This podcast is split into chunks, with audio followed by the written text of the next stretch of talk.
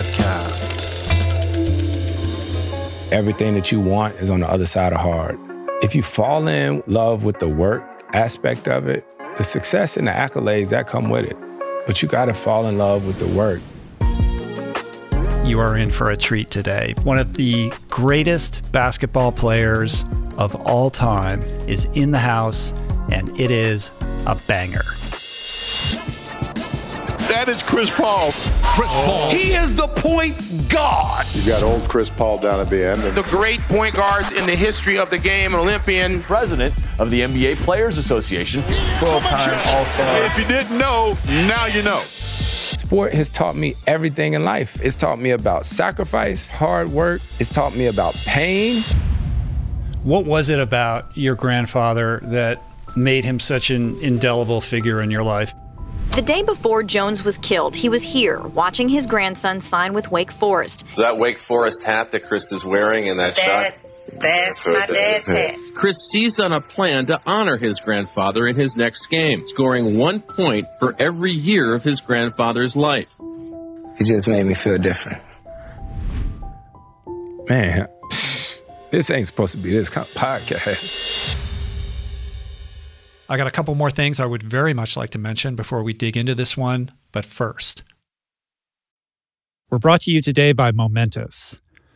Over the last 16 years, I can safely say that I have tried almost every single plant based protein out there. And I can tell you that most of them are highly processed with tons of additives and or they taste terrible, they're not third party tested or simply just don't hit the nutritional bullseye with a legit science supported formula with the appropriate amino acid profile that promotes optimal nutrient absorption, which is all just a long way of saying how enthusiastic I was to be introduced to Momentous's 100% plant based protein, which solves for all of the above and then some with a precise blend of pea and rice proteins, which yields a complete amino acid profile, tastes great and has become my go to to ensure my body is supplied with energy for proper recovery and function.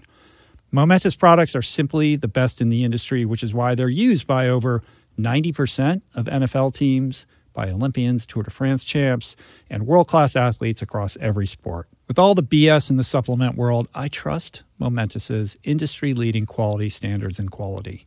Try Momentous for yourself by going to livemomentous.com slash richroll for 20% off plant based protein and all of their top of the line products. That's L I V E M O M E N T O U S dot com slash richroll for 20% off. We're brought to you today by On. I am a total gearhead. I love researching the latest technology for the sports I enjoy. And I've learned that people often overlook apparel. But what you wear isn't just clothes, it is, without a doubt, technology. Technology that can make or break a performance. And I can tell you, after spending two full days meeting with the apparel wizards at On Labs in Zurich, that On is innovating in this space like no other with next gen premium fabrics and just this heightened level of sophistication and precision and testing and development and intentionality previously unheard of that puts them just miles beyond the competition.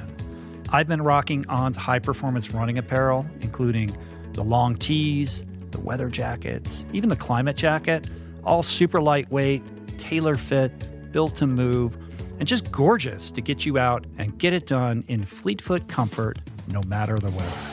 I'm super proud to be a brand partner with this impressive team from increasing product sustainability to improved energy return and impact protection, truly Swiss innovation at its finest. To get you moving, On is offering an exclusive 10% discount. To redeem, head over to on.com slash richroll and use code RICHROLL10 at checkout. We're brought to you today by a very exciting brand new sponsor, Go Brewing. I am sober. I don't drink. And I devoted so many episodes of this podcast to the unreal benefits of an alcohol free lifestyle. Why? Because even if you don't have issues with booze and suds, no amount of alcohol is good for you. At a minimum, it wreaks havoc on your sleep and produces a hangover that destroys your energy, your mood, and your focus. At worst, it turns your whole life upside down. But no longer does that mean you have to break up with your favorite brew because my pals at Go Brewing are making all your favorite brews minus the alcohol, fewer calories, and more productive tomorrows. It's not every day that I get the privilege to witness the inception of a company collaborating with our podcast, but that's exactly what happened with Go Brewing. I'm going to tell you this story. A few years back, I spoke at this event in Illinois, fittingly named Go. And it turns out that that very day catalyzed Joe, the founder, to start his own NA beer company, Go Brewing. I had no idea about any of this until I bumped into Joe at Jesse Itzler's Running Man event the other month in Georgia. And he shared this story with me. I savored his fare in all its varieties and deeply moved by the mission and what he shared with me, and just impressed with the insane taste and quality of his alcohol free concoctions, I wanted to help share the discovery.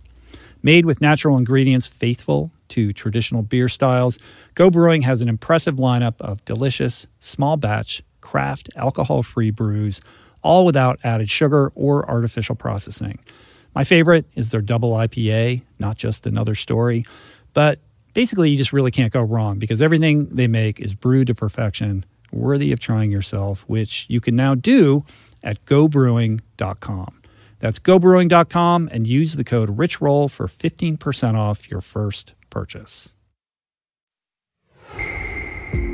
Okay, Chris Paul, aka CP3, the point guard himself, one of the greatest basketball players of all time, can now add author to his long list of accomplishments. His memoir, entitled 61, is a really beautiful book and it chronicles his life both on and off the court and the important role that his grandfather played in molding him into the man and the father he is today.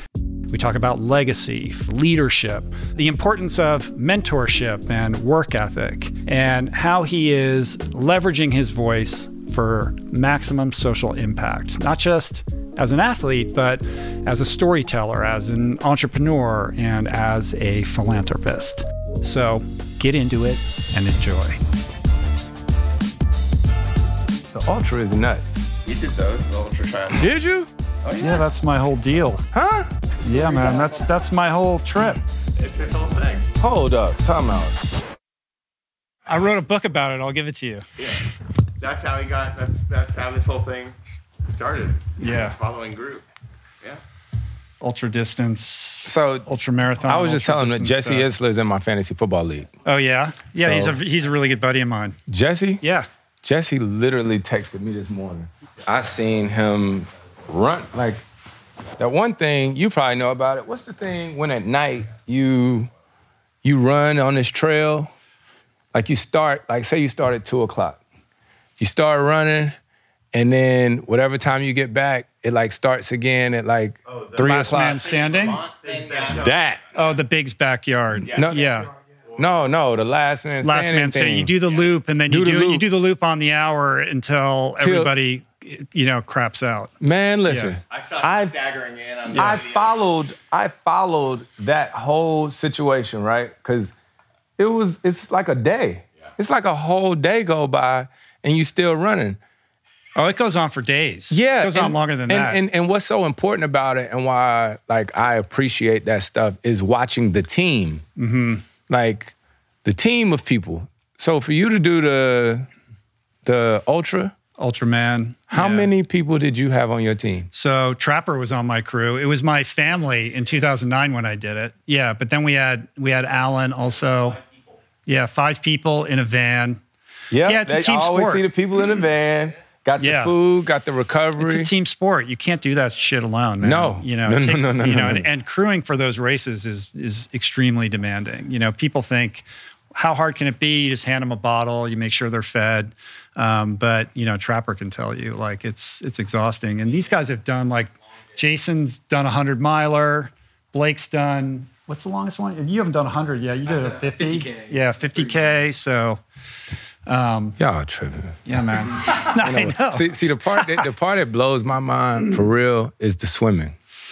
That's my background, though. That's the easy part for me. listen, no. So my trainer when I played for the Clippers, uh, his name was um, Richard Williams. He was our head trainer for the Clippers, and what I appreciated about him was that we would travel on a road trip and get into a city at one o'clock, and Rich would get up at 6 a.m., 7 a.m. because he was training for um, like an Ironman or something. An Ironman, yeah. right? And I went to San Diego to. He didn't even know I was coming. He had a what's the thing like before Ironman, like the smaller one, half like the Ironman. half Ironman. Mm-hmm. I drove to San Diego to surprise him and showed up for him. You know what I mean? Yeah. Just showed up to to to support him, and I watched him swim and then get out and then you bike and then you run. Ain't no way. Ain't no way.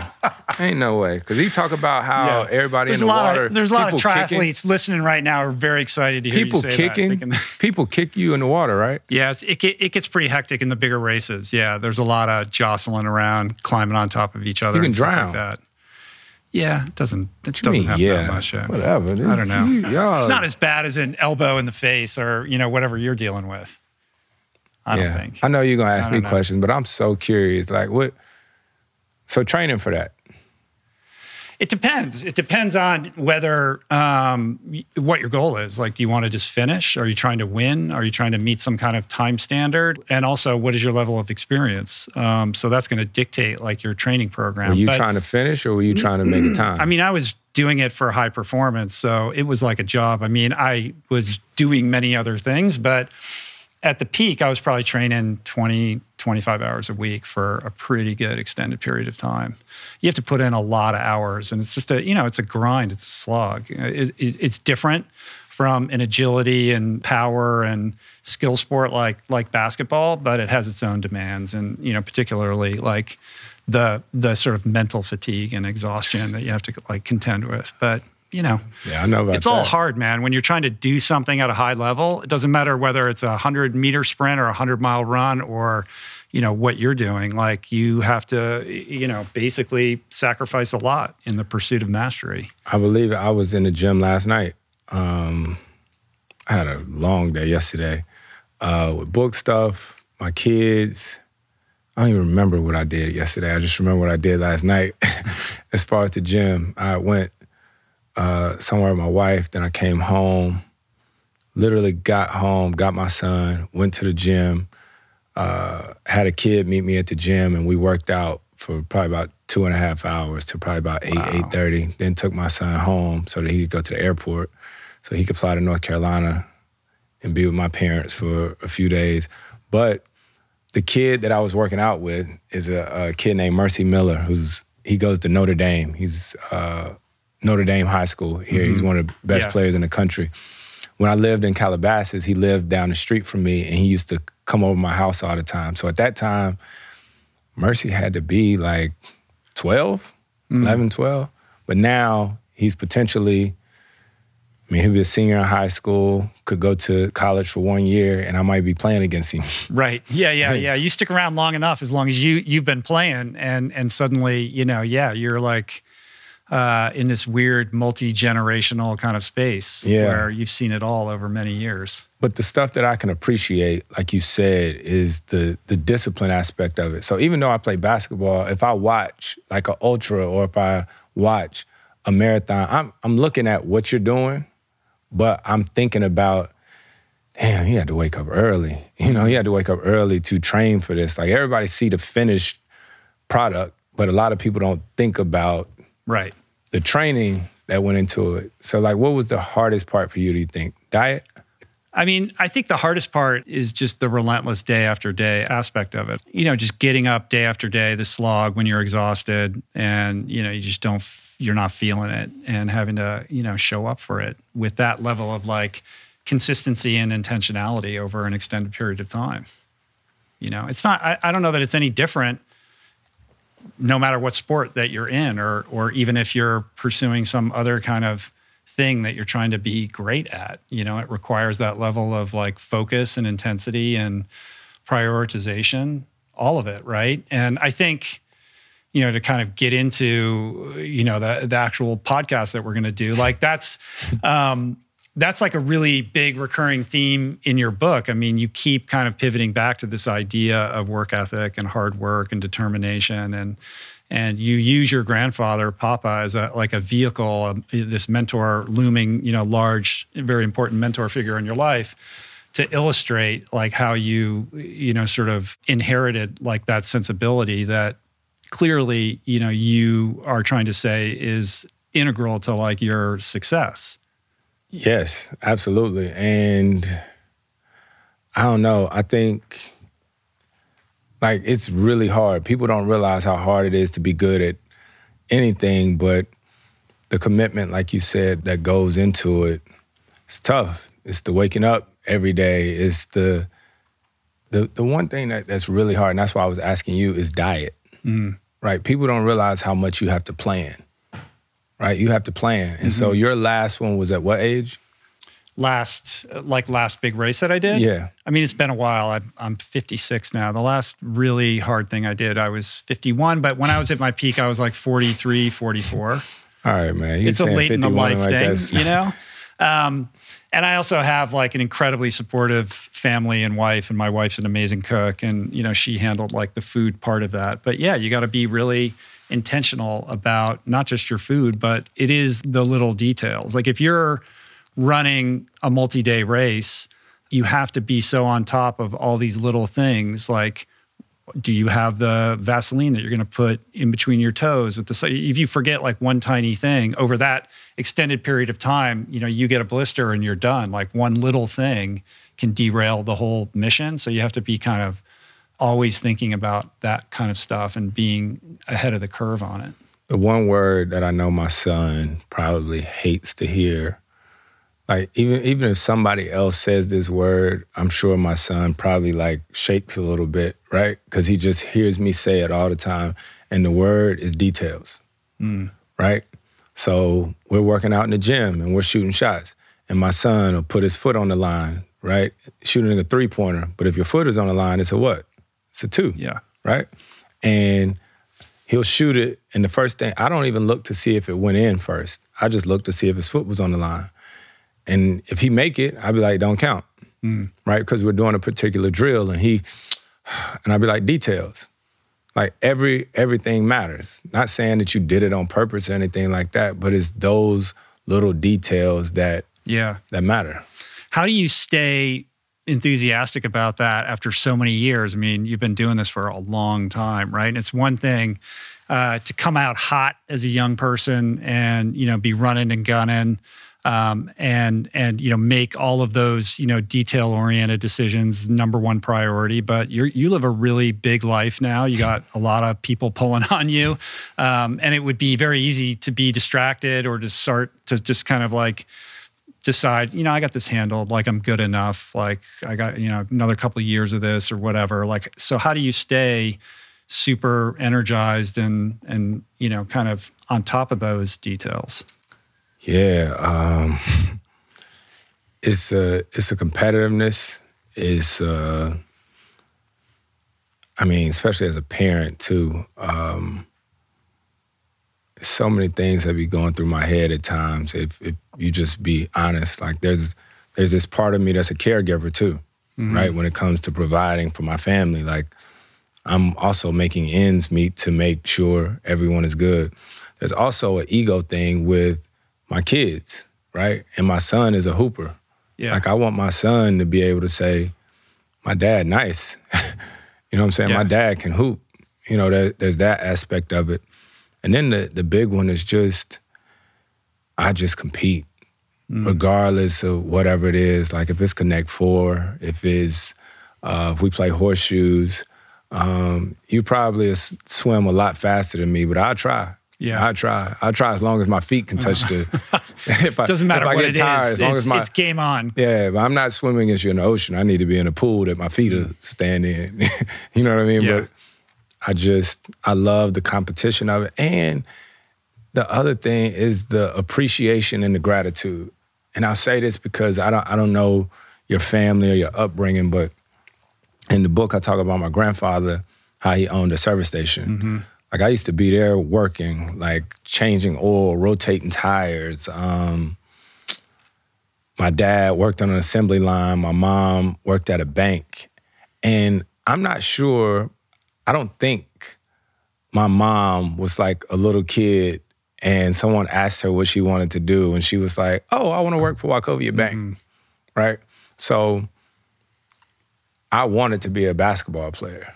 I get to be a basketball player. Right. So why not work hard and do mm-hmm. all this different type stuff because I mean I, I don't want to say too much, but when you were a kid, and I, like I said, I don't know background, but I was like, man, if I ever got a million dollars, everybody gonna be good, right? Yeah. yeah I ain't no, ain't nobody ever gonna have to worry about anything again. But you start to realize, and once you start to get to know people and things like this, like, of course, the money is amazing, but it's the work, mm-hmm. right? So I know billionaires that still work every day. so there's no like I'm going to get to this point and stop working. Yeah. Is, or or that you when you achieve that goal or you get that accolade that you know then you're going to feel a certain way and have this idea that everything is complete in your life. Man, I'm yeah. telling you, and it's so crazy. Of course, it's all these jokes. He ain't want no ring. He ain't want no nothing. Right. So, um, the the Nuggets won the championship the other night, and DeAndre Jordan was one of my teammates mm-hmm. when I mm-hmm. played for the Clippers. But more so than that, he's like my brother. I called him uh, yesterday morning because I knew he was out partying yeah. the night before. I called him yesterday morning on FaceTime, and I was like emotional and just so happy for him, right? So happy for him that he won. And he was talking about like, see, man, I always wondered what this was gonna feel like or what that was gonna feel like, and you know, he was talking about it. And I've actually had those thoughts before, like what will that feel like yeah. When that does happen? And I know I'm gonna be so excited and happy for my family and everybody to be around, but I always be like, you know, that next day or even after the parade, you're just still know, you. Just knowing me, yeah. yeah, I'm gonna be so happy. You know what I mean? But I know after that parade, if not that next morning, the very next morning, I'm gonna be in the gym at six, seven a.m. Mm-hmm. You know, so yeah, the hard work, the grit, but also, you know, I was listening to you on uh, on the Pivot podcast, and mm. you were talking about uh, how you're a people pleaser. Yeah, yeah, it's hard to say no to people. You want to be able to show up for the people that care about you in the way that others have shown up for you over the course of your life and your papa and all of that. But also, those two like values can come into conflict, right? Like if you if you got to work hard, you got to put the blinders on, you got to go away, you got to focus, you got to go to the woodshed, yep. be with yourself, your teammates, etc. And then the people pleaser thing, like with the life that you live, like you're a one man like empire industry. You got so many things going on, and I'm sure a lot of people rolling up on you all the time, wanting something, and you being a people pleaser, wanting to make them happy uh, that can be without like healthy boundaries or you know good people around you could be you know draining or really kind of like you know put your whole situation in peril because you're just distracted all the time. So how do you like work through that? Man it had gotten so bad one time with the clippers where i tried to during the playoffs uh, i would cut my phone off and then i'd actually got like a chip like a chip, like a different chip for a different phone number uh-huh. during the playoffs, just to try to stay, you know, locked in. You know, because distractions they come even when you try not to let them in. You know, yeah. but it, it's always been tough. Still trying to figure that part out because I've always been, um, what's the word? Not approachable, but accessible, mm-hmm. right? And so you make yourself accessible, you know, hoping that people don't take advantage of it or whatnot, but that's not always the case. Mm-hmm. And then as the union president for eight years, I had to be accessible. I had to make sure that players could get a hold of me if need be, or if people at the office needed to get a hold of me. But I'm I'm definitely a work in progress with that, and especially with my kids, like trying to make sure that they get that time. Yeah. Are you somebody who when it's really loud, it makes you calm. Like you, you, there's these stories of like brain scans of high performers that you know when the crowd is at its loudest. That's I can't when, hear nothing. Yeah, it's like you're just you're in that zone. It gets so loud sometimes that I don't hear anything. Mm. you know, and that's who knows where that comes from. I think it comes from a lot of experience, but there's a focus, right? Like all my all my friends that I grew up with or my homies, they they always talk about. So I play golf every now and then, right? Not the greatest or whatnot in golf or whatnot, but if we play for something, my game is totally different. Uh-huh. I've just always been like that. Like I don't want to do anything for shits and giggles, right? Like if we put a trash can out there and me and you had like balled up trash and we shooting it, let's shoot for something. We There's shoot- no there's no off switch. it's- let's for push-ups. That's fine. Let's, let's shoot for push-ups. Let's yeah, it's really no off. Um, I watched that uh, the inter- you do these these little uh, interviews with people for Bloomberg, and I watched Oh, the one you did with. Michael Phelps. Phelps? So Oh, did you? man. I was like, dude, he's pretty competitive himself, right? Like, Phelps did you guys go after it? Man, so the the the cool thing about Phelps, man, who and I mean this when I say that, like Phelps is like my family. And we have the same financial advisor. That's how we got to know each other.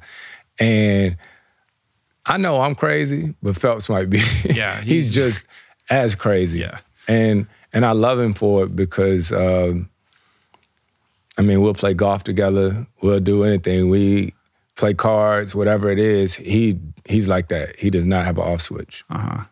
Um, in the book, uh, y- you talk about the Jones disciples, like the, the guys that would hang around with your your papa and uh, shoot the shit, like his close friends, like his allies, like his inner circle, right? And I would assume in reading that, I'm thinking, well, you must, you know, obviously that was impactful to you as a young person, seeing him have that. You must have that yourself, right? Like a core group. Man. Like who's giving you the honest feedback when How- there's how a do you- lot of yes people? How did you know to say something about that or to ask that? I know you do this a lot, but check this out. I just got back from Cabo Uh huh. day before yesterday, like a trip. I just got back from a trip. So all my guys that I grew up with, we got a group chat, right? It's the best thing in the world, right? It's like eight of us and my brother, like all of us in this group chat. And we talk just about every day, about anything in life during the season. When my game is over, I can come back to that chat and they might be in there talking about how sorry I was in the game. Mm. They could be talking about any and everything.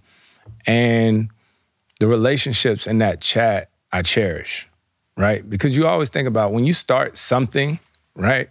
It's kind of crazy when you start it, but then when you look back on something 12 years, 15 years, you're like, man, everything doesn't stand the test of time like that. Yeah. I try to take my guys on a trip every year, right after the season.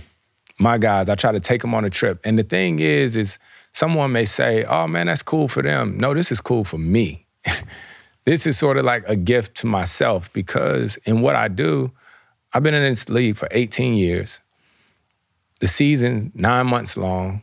There's no such thing as the weekends. Mm-hmm. And my homies that I grew up with, they all got families. They're back home, like they work. So my brother will go home every now and then. They all get to spend time together. So this is the one time we get time Yeah. together.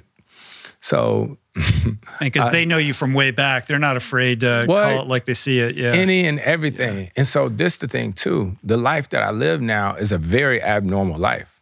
So it's so cool to share this abnormal stuff Mm-hmm. with the people who, you know, I grew up with, who see this stuff and be like, hey man, what are you, what is that? What is that? yeah. So for the last, I don't know, 12 years, I'd always be like, yo, fellas, y'all ready? We going on a trip. Where y'all want to go? Where y'all want to go? Yeah, I'd be yeah. like, man, let's let's go out the country. Let's go to Greece. Let's go to Spain. Guess where they want to go every year? Cabo. Vegas. Vegas. Yeah. Every single year, Las Vegas. a little right? imagination. And so a couple of my homies didn't have passports. So this year I made them get passports. And I said, we'll go to Vegas, but we're going somewhere after that. Uh-huh. And when I tell you those five days were five of the best days I done had in a long time, because you literally just laugh. Like I laughed the entire time. And there's a realness about it that I appreciate. Yeah.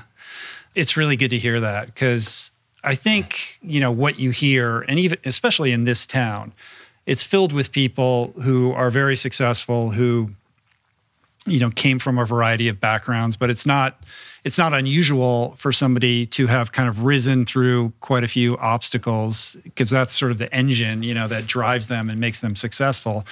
And then they become very successful and then they have kids and then they're pissed off because they can't figure out how to motivate their kids because their kids are living a life of privilege. And I know this is something you hmm. spend a lot of time thinking about and, and yeah. trying to figure out how to, you know, kind of work against. Um, because the book is as much as it's about mentorship and family and, and work ethic, it's about parenting too. It's about you thinking about how can I make sure that my kids kind of understand the principles that are important to me that I think were, you know, instrumental in my success. How do I instill that in these young people who are living this insane life that is just, you know, very few people get to experience? It's a it's a daily daily battle, and it's something that I don't want to say battle. Now, this is a, a good problem to have, but the people that I literally look up to and confide in and stuff like that, I'm always asking questions of how I'll, ask somebody with the quickness, how can I be a better dad before I can be a better basketball player? That is the one thing I'm always just asking mm-hmm. questions. Oh, that's a cool tradition. That's a cool tradition because, like we just said, those are the things that you get a chance to see if they stand to tell the time. And I appreciate that uh, with my parents. Yeah, I mean, you took you took your kids back to um, North Carolina to you know what used to be the filling station. I mean, maybe just you know tell people who your who your grandfather was and and and why he's so important and and why it was important to you to bring your kids back there and help them to understand you know who this person was. Yeah, so my my grandfather, uh, his name's Nathaniel Jones, uh, Nathaniel Frederick Jones. He was one of eleven kids and actually happened to be the sixth child, the middle child. And he had the first black-owned service station in North Carolina. Mm. And I always talk about it when you hear ownership now, I think you think of other people working, right? But for him, that meant that he he worked every single day, and getting a chance to take my kids back was so fulfilling. And the thing is, is my kids have been back and they go to North Carolina all the time. But there's a mm-hmm. certain age that your kids finally get to where you talk to them differently, right? It's not like just hey, we're at the service station. Try to remember this. Yeah. you know, my kids were at the age at that point in the book where they had heard about this service station, but they would remember what they were seeing. And it's like we just talked about. You work so hard to make sure your kids have this or have that. And then what's crazy is you start to like raise them and you realize how much they need what you was trying to make better for them, mm-hmm. if that makes sense. Mm-hmm. Yeah. And it's hard to reverse engineer it. You don't want your kids to have to endure difficult things, uh, and yet there are lessons in those challenges that are that are priceless, right? But is there a more graceful way to introduce those concepts and and have them be meaningful to your kids without the the kind of suffering aspect of it, right? Yeah. Like I don't know, you know. I guess you're you're running that experiment right now. Always running that experiment, always open to suggestions. It's just totally different. And not saying everything's different in a, mm-hmm. in a in a bad way. I grew up where I had to cut the grass, right? I had to cut the grass. Uh, we have turf. you know what I mean? Yeah. Like we have turf at our house. So always just trying to figure out different ways to make sure they just understand the work. Mm-hmm. You know, like we joke about it now, me and my brother, about how my mom would be home on her way home from work, and one of us had to wash the clothes and the other one had to fold the clothes. Right? There was an anxiety about that that we were like nervous and scared about. Like if my dad was on his way home and we hadn't cut the grass yet, we like, oh my God, oh my God. Yeah. You know, but that sort of teaches you about procrastinating, mm-hmm. teaches you about consequences if different things don't happen. And it's necessary.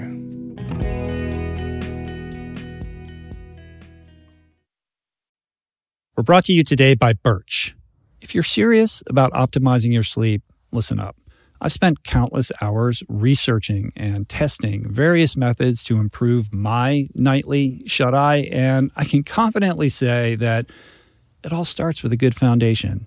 And if your bed is old, if it's uncomfortable, lumpy, then your sleep inevitably is going to be impacted. So it's important to invest in a quality mattress, one that's insanely comfortable, that's organic, sustainably made, and that, my friends, is a Birch mattress. Fair trade and Rainforest Alliance certified with the finest quality organic natural materials like organic fair trade cotton. Birch mattresses are made with none of the toxic chemicals and off gassing produced by most major brands. Kind of important not to be breathing that for a third of your life, I'd say. Plus, it's super luxurious. I've been sleeping on Birch for about five years, and I'd say it's the perfect ratio of soft to supportive. And the craftsmanship is just next level.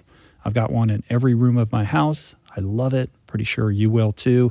And right now, Birch is giving 20% off all mattresses and two free EcoRest pillows at birchliving.com slash richroll.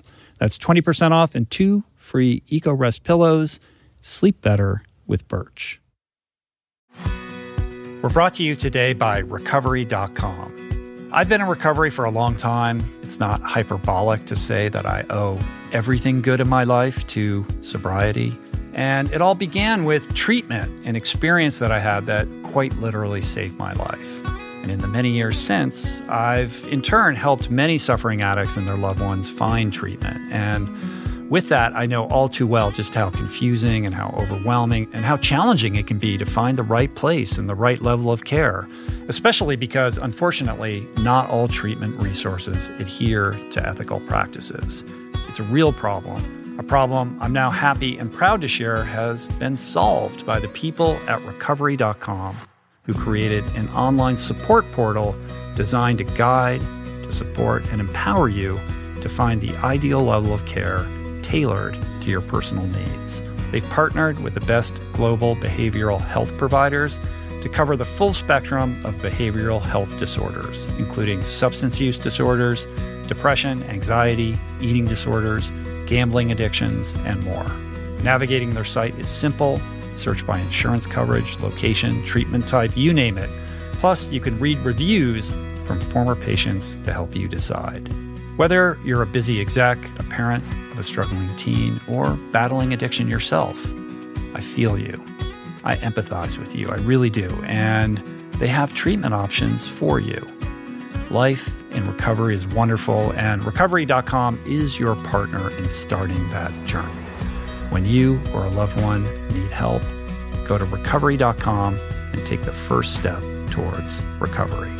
To find the best treatment option for you or a loved one, again, go to recovery.com. What is the meaning of life? What happens when we die? What is our purpose here? If, like me, you ponder these delicious existential questions, I have got just the thing for you.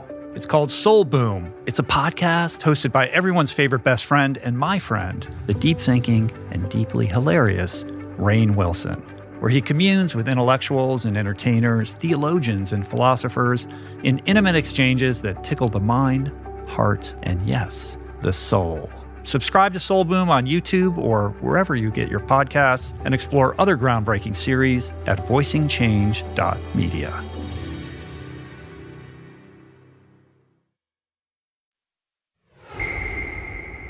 What was it about your grandfather that made him such an indelible figure in your life? I mean, obviously, you know, first black owned service station in North Carolina, like successful. You talk about how he always had kind of a wad of cash, and it was important for him to kind of be seen having that, giving it out, being of service to the community, and being this, you know, he was very, it seemed like he was very aware that he was um, serving as this example of, of success for, you know, the younger people in the community at large. You know what's funny about that, Rich, is that we knew he had that wad of money in his front pocket, but I don't think everybody else knew. Uh-huh. I think we knew because that was our papa. You know what I mean? Yeah. Like if we went up and wanted something, depending on what it was, some ice cream or something, we knew that. Or because we were we was around him a lot more than other people. But I don't think people knowingly knew that he had that wad of money. But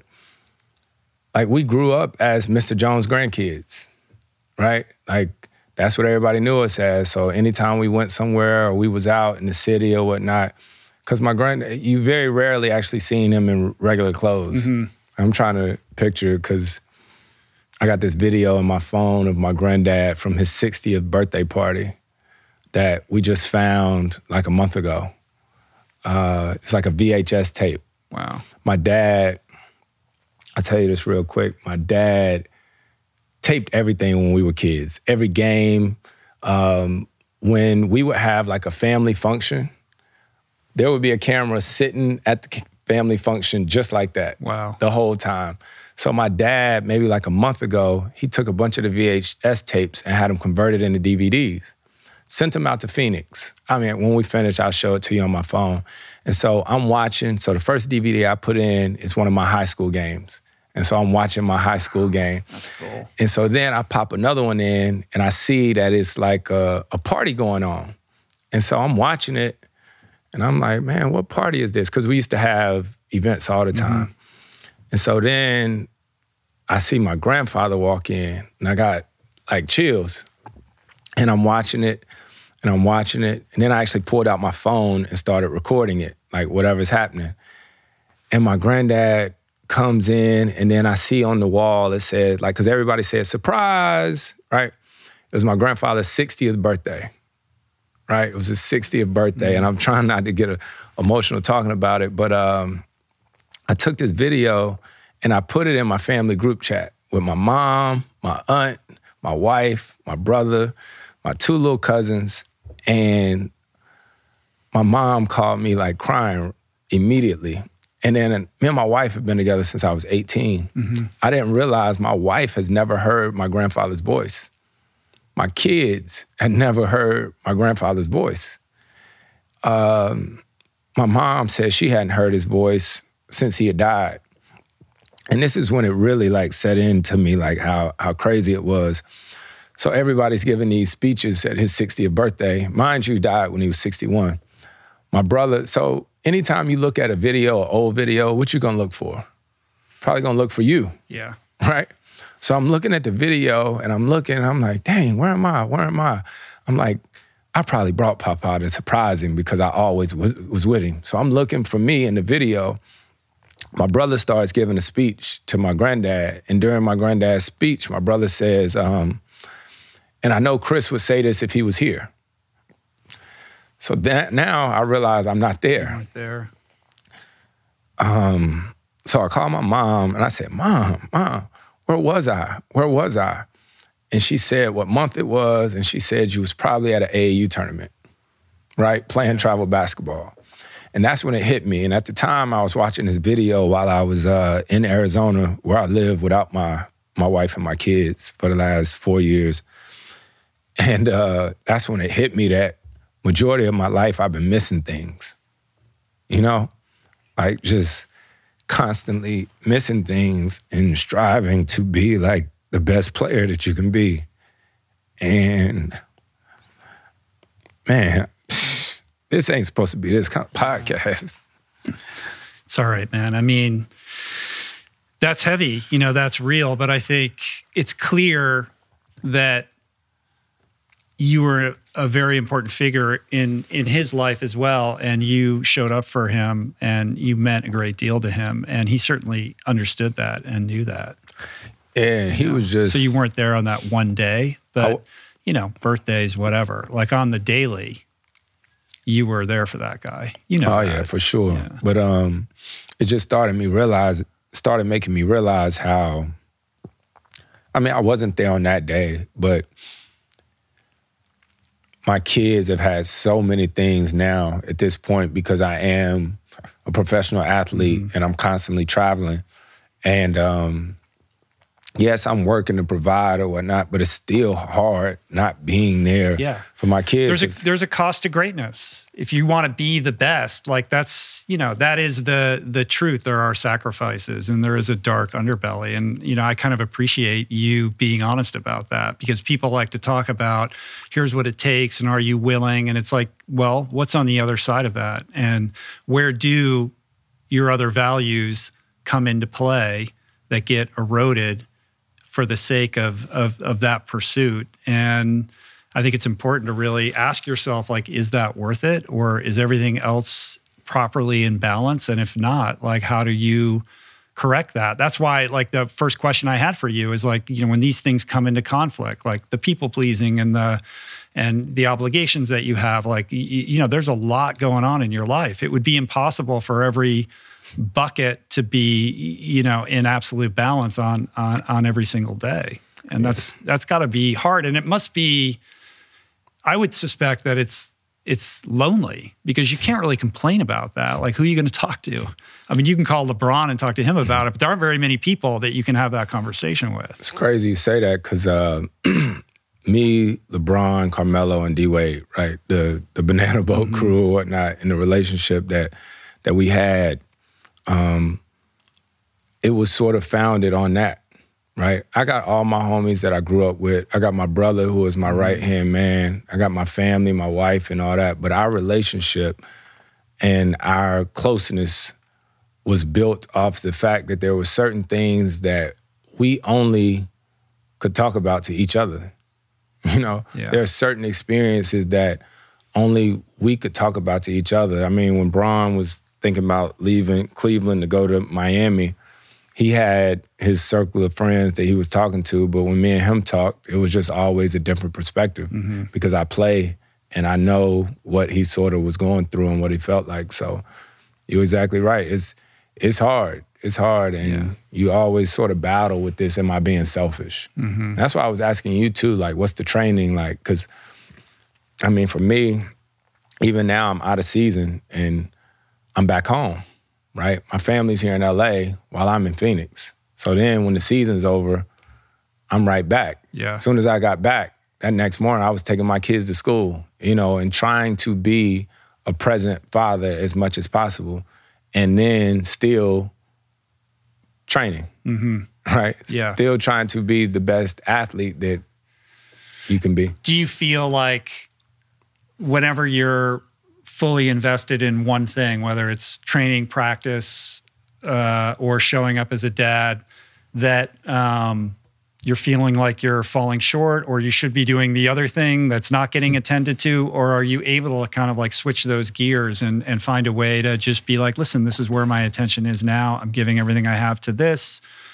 It's not perfect, but you know, I'm cool with that, and I've made peace with that or do you haunt yourself with i try to switch yeah. gears pretty well. Sometimes i haunt myself. Some days are better than others. There's some times where i am somewhere with my kids and it's like put your phone down. And then there's some things that it's like okay i'm trying to figure out what team i'm going to. Like i can't at this time yeah. you know? And it's a battle you know? And i think the one of the biggest things that i try to do is to really talk to my kids right? Like really talk to my kids and be like, what y'all, what y'all think? You know what I mean? Like mm. I'm sometimes when I'm out with them, someone asks for a picture, I'll do it. Sometimes I'll be like, no, let me give, you know, sometimes I want my kids to hear, make sure they hear me telling someone else that it's all about them. mm-hmm. You know, because my kids are at an age where they're nobody's dummies. Yeah. They understand any and everything that's going on. But I, I tell you that the, the really important person too is my wife right? Is those conversations with her. And I mean, I'm going through a, a lot of stuff right now. Mm-hmm. And you, you think about it, be, be very honest with you, the summer, especially the fact that I'm away from my family for all those months.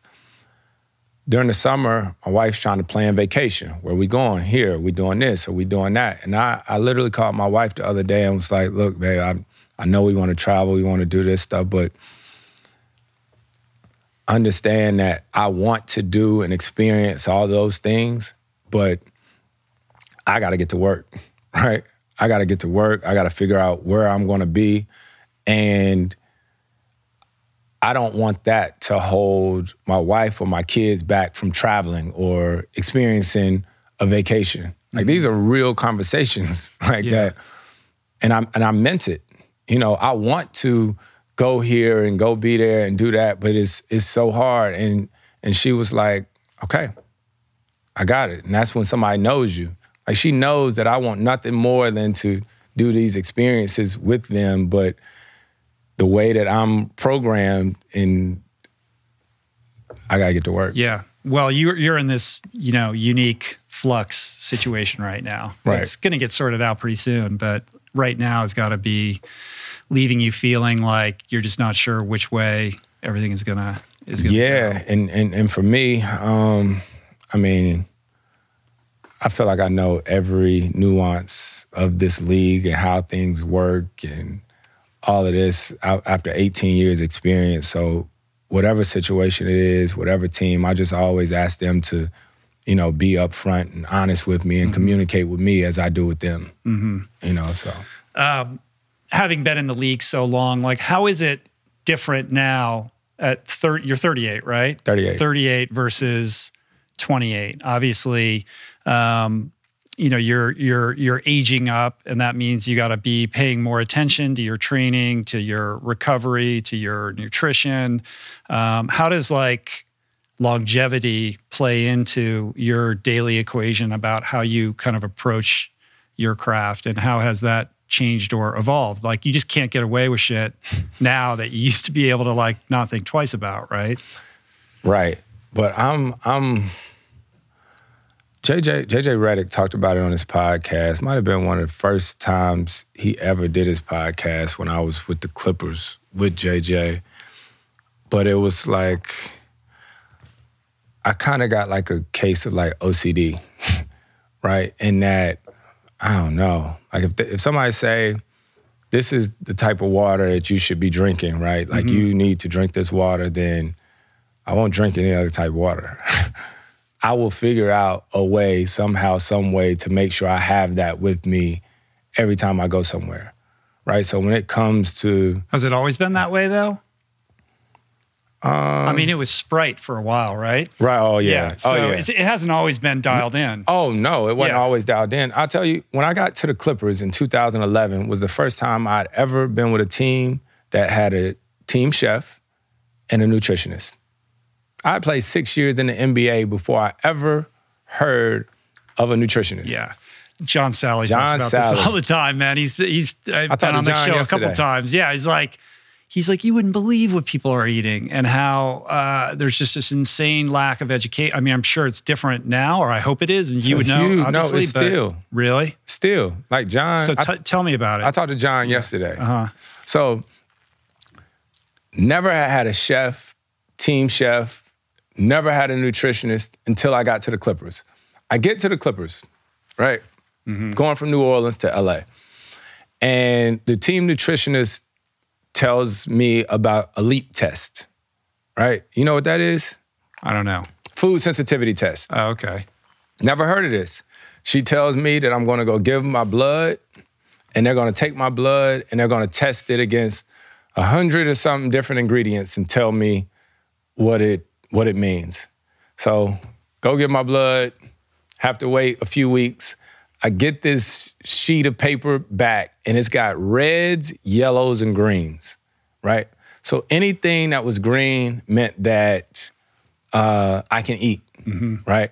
Anything that was yellow or red, I had to cut from my diet. This is what I was being told. And it had different things on there. It said, this makes you more sleepy. Uh, this makes you more tired. All of this different type of stuff. And what was crazy was at the time, like me, Blake, and DJ, all of us had, mm-hmm. d- had done it. And like, I think one year, Blake said, chicken. He couldn't have chicken. So we would get on the plane and like be pushing ch- chicken over to him. Like, you sure you don't want this? You sure? But the very first time I ever did it, I had 27 reds and yellows. Mm. 27 reds and yellows. And when I came into the NBA, every pregame meal of mine, you know what it was? It was salmon, salmon, rice, and something green. Mm-hmm. I felt like that was That sounds healthy. on the healthy side of things. Yeah. Yeah. Absolutely. That's what I had every before every game. When my results came back, it said something like I think salmon was red on there.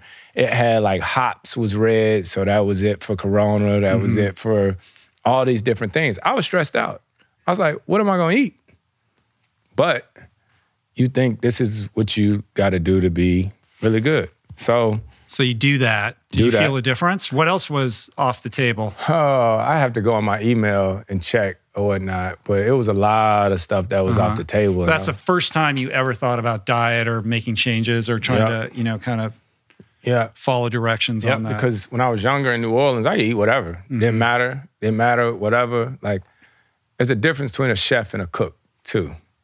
You know. Yeah. So everything that I was eating back then, I mean, I drank sweet tea with every meal. I used to, dang, what what else? Boy, I Krispy Kreme donuts. I used to have Little Debbie's uh, oatmeal cream pies. You know, and my wife at the time, she was doing the shopping, and I used to, you know, Simply Lemonade yeah, like the lemonade. Mm-hmm. Oh, I could drink one of them by myself. it's just all sugar. None but sugar. Yeah. But I didn't know what you don't know. Like you don't know. Uh-huh. And so then fast track, I'm playing. You know, still don't really know much. I'm doing that leap test every year, and it's changing a little bit. Some of the foods would change. I would get down to my first year in Houston when I did the test. I think I had three reds and yellows, right? So I guess what that mean that my body was sort of You're getting better at it. Or, yeah.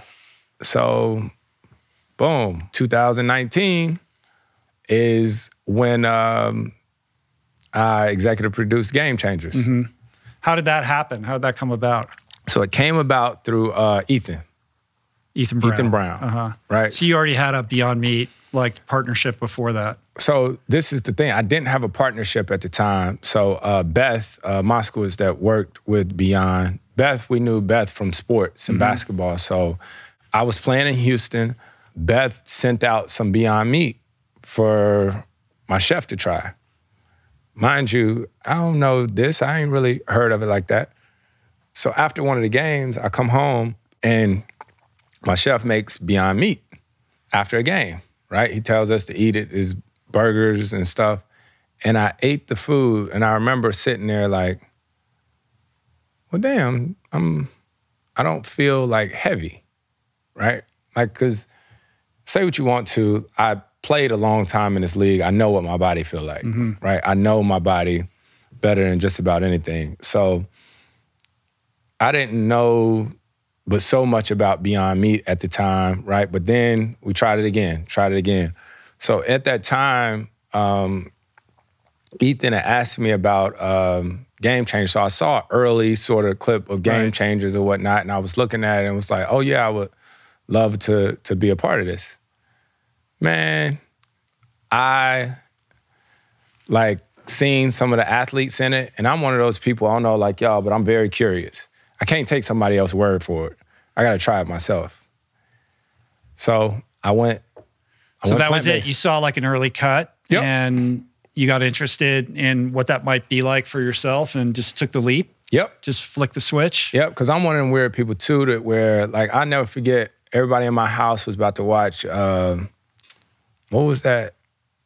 The like documentary that like scare you from eating meat. Was it Uh, oh, What the Health? yeah. What the Health, Uh-huh. right? So they started watching it one day in my Yeah. house. And I looked at the beginning of it, I said, Oh, can't watch it. Can't watch it. I walked away. I wouldn't Uh-huh. watch it because I'm one of those people that if I see it, it's gonna Mm-hmm. make me, you know what I mean, not not necessarily eat stuff. So I did it. I went cold turkey or cold tofu. So interesting. I always thought I didn't know that story. I, th- I always thought like you were you had gone plant based and had experienced benefits, and as a result of that, and then kind of talking about it, that's how you found your way to the movie. No, so Ethan, Yeah. Ethan was how I found my way to the movie. Mm. And I'm telling you, I was like, hold up, man. I'm seeing some of these athletes talk about it or whatnot. And like I said, I had had 14 years of playing games and waking up and being sore, mm-hmm. right? Aching. And I got to the point where sometimes I wouldn't like like play with my kids, right? Like the day before a game, if my kids wanted to be out in, in the yard, like throwing baseball or running around playing, I'd be like, no, I got to stay off my feet. Mm-hmm. I got to stay off my feet. And so, if not for Ethan and Beth and all them, I would have never, ever. That's interesting. So so what was the uh, experience like jumping in, going completely plant based after having kind of no experience with that? Like, what did you like? Did you feel better? Did you Oh, see really wanna results? Know, you want to yeah. know, like, yeah. exactly how Yeah. it, how it went. So I just got back from family vacation. It was like a Sunday, and I remember I was telling my chef, when I, because it's during the summer too. So, of course, everybody always says it's a lot easier if you got a chef, but this is out of season. So I mm-hmm. had a chef a few days, but here in LA, I just sort of had to figure it out. You get to know Veggie Grill really, really good. Yeah. Especially when you don't know. Like the foods that Right, I- but you could just go to Veggie Grill and just eat, you know, French fries, and you know, Exactly. you, can eat like shit there. Exactly. But like I said, you don't know. So the amount of foods that I eat now that I never used to eat is crazy. And I, I tell people who even think about going plant based or doing certain things is that I'm what four years in and I'm still learning. Mm-hmm. I'm still learning. So the education aspect is huge. And if we find a way to educate kids earlier, then yeah, look at what it would look like. Mm-hmm. So for me, what happened? oh man! First of all, I remember sitting on the couch, like sitting there, like I felt like I was on drugs, like I was tripping, like sitting there, like, oh man, what am I gonna do? What am I gonna do? Right? Because you're like, what am I gonna eat? Yeah. But then my body. So this is what started happening. And I, I gotta believe everybody's story is different, but my nose started running. Like just, I would be chilling, sitting there chilling, and my nose would just start running, right? Because I used to also like follow and listen to a lot of stuff that Dr. Sebi would say, right? And I mm-hmm. used to hear him say the stuff about mucus and all this stuff. Man, I was like, what's going on? And I used to, I used to get sinus when I was a kid, I had what was it, five sets of tubes in my ears, like mm-hmm. sinus infections. And I used to get sick like clockwork, like twice a year during the season. And I used to make this sound. Let me see if I'm see. I used to do that like all day, which was like just mucus. Yeah. Man, it was like the mucus was leaving my body. Right. And I know it sounds so dramatic or whatnot, but that's that's what I felt. Then I started going to the bathroom, obviously, a lot more regular. that changed like that. And then um, I was training. I just started back training. Maybe three, four days in, I was like training hard to get ready for the season. I called my my trainer and I was like, I was like, Donnie, I was like, are we not going that hard right now or something? Like I'm not like aching. He was like, no, we're we're getting after it. I stopped having to put ice on my knees every every single day. Mm-hmm. And Inflammation down, recovery faster. No like I- impairment of your performance though, if anything. No, The opposite. No. In my in my gut, my gut is what really changed. So there would be games that I played over my career where I'd be like burping like crazy or drinking stuff during the game and just feeling bloated. You know, that changed for me, and I had a few health issues gut wise or mm-hmm. whatnot that literally changed. So four years you've been doing this. You still feel good? Yeah, And you're still learning. You're not going to Veggie Girl every day. no, no, but Yeah. but I hooked you up with Simon, right? He should be he should be dialing you up pretty good. Man, listen, right? Simon was amazing because for me at this point now, it's about the margins. Right. So thank you so much for putting me in contact with Simon, who took a look at um, my blood work and was like, oh, look, you could definitely stand to add some iron. Right. Yeah. And I don't know if this is a conversation for here, but we might as well ha- have it. You can choose whether to use it or not.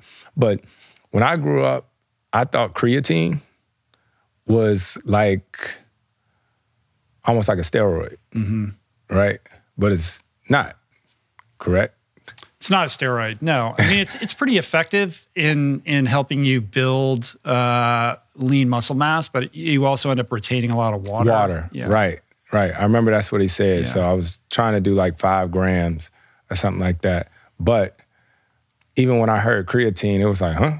What? No, we, we can't take that. You know? Mm-hmm. So it's an education aspect to a lot of this stuff that you just don't know. And so, what is the like the meals look like these days? Oh, I eat a lot of mushrooms. Uh huh. I eat a lot of mushrooms, um, a lot of lentils. Yep. Depends on what it is. I, I mean, I have like just egg. I think that was one of the big things was that you start finding out. So let me just tell you, we go on a road trip, Uh huh. and you'll see like a spread of food for our team, right, for breakfast before we go to practice. And it's so funny because um, probably most teams don't have vegan options. Yeah. But I've had a couple teammates that like went plant based. Mm. Let me say that right plant based options. The funniest thing to me is when I come into a hotel and I see the plant based pancakes and regular pancakes. The easiest way to make me mad is to see the plant based pancakes sitting over here and they purple. Uh-huh. right? All right, because a lot of people don't know. Just make them the way that people like to eat them. It doesn't. It's not a huge leap to make it taste basically the same.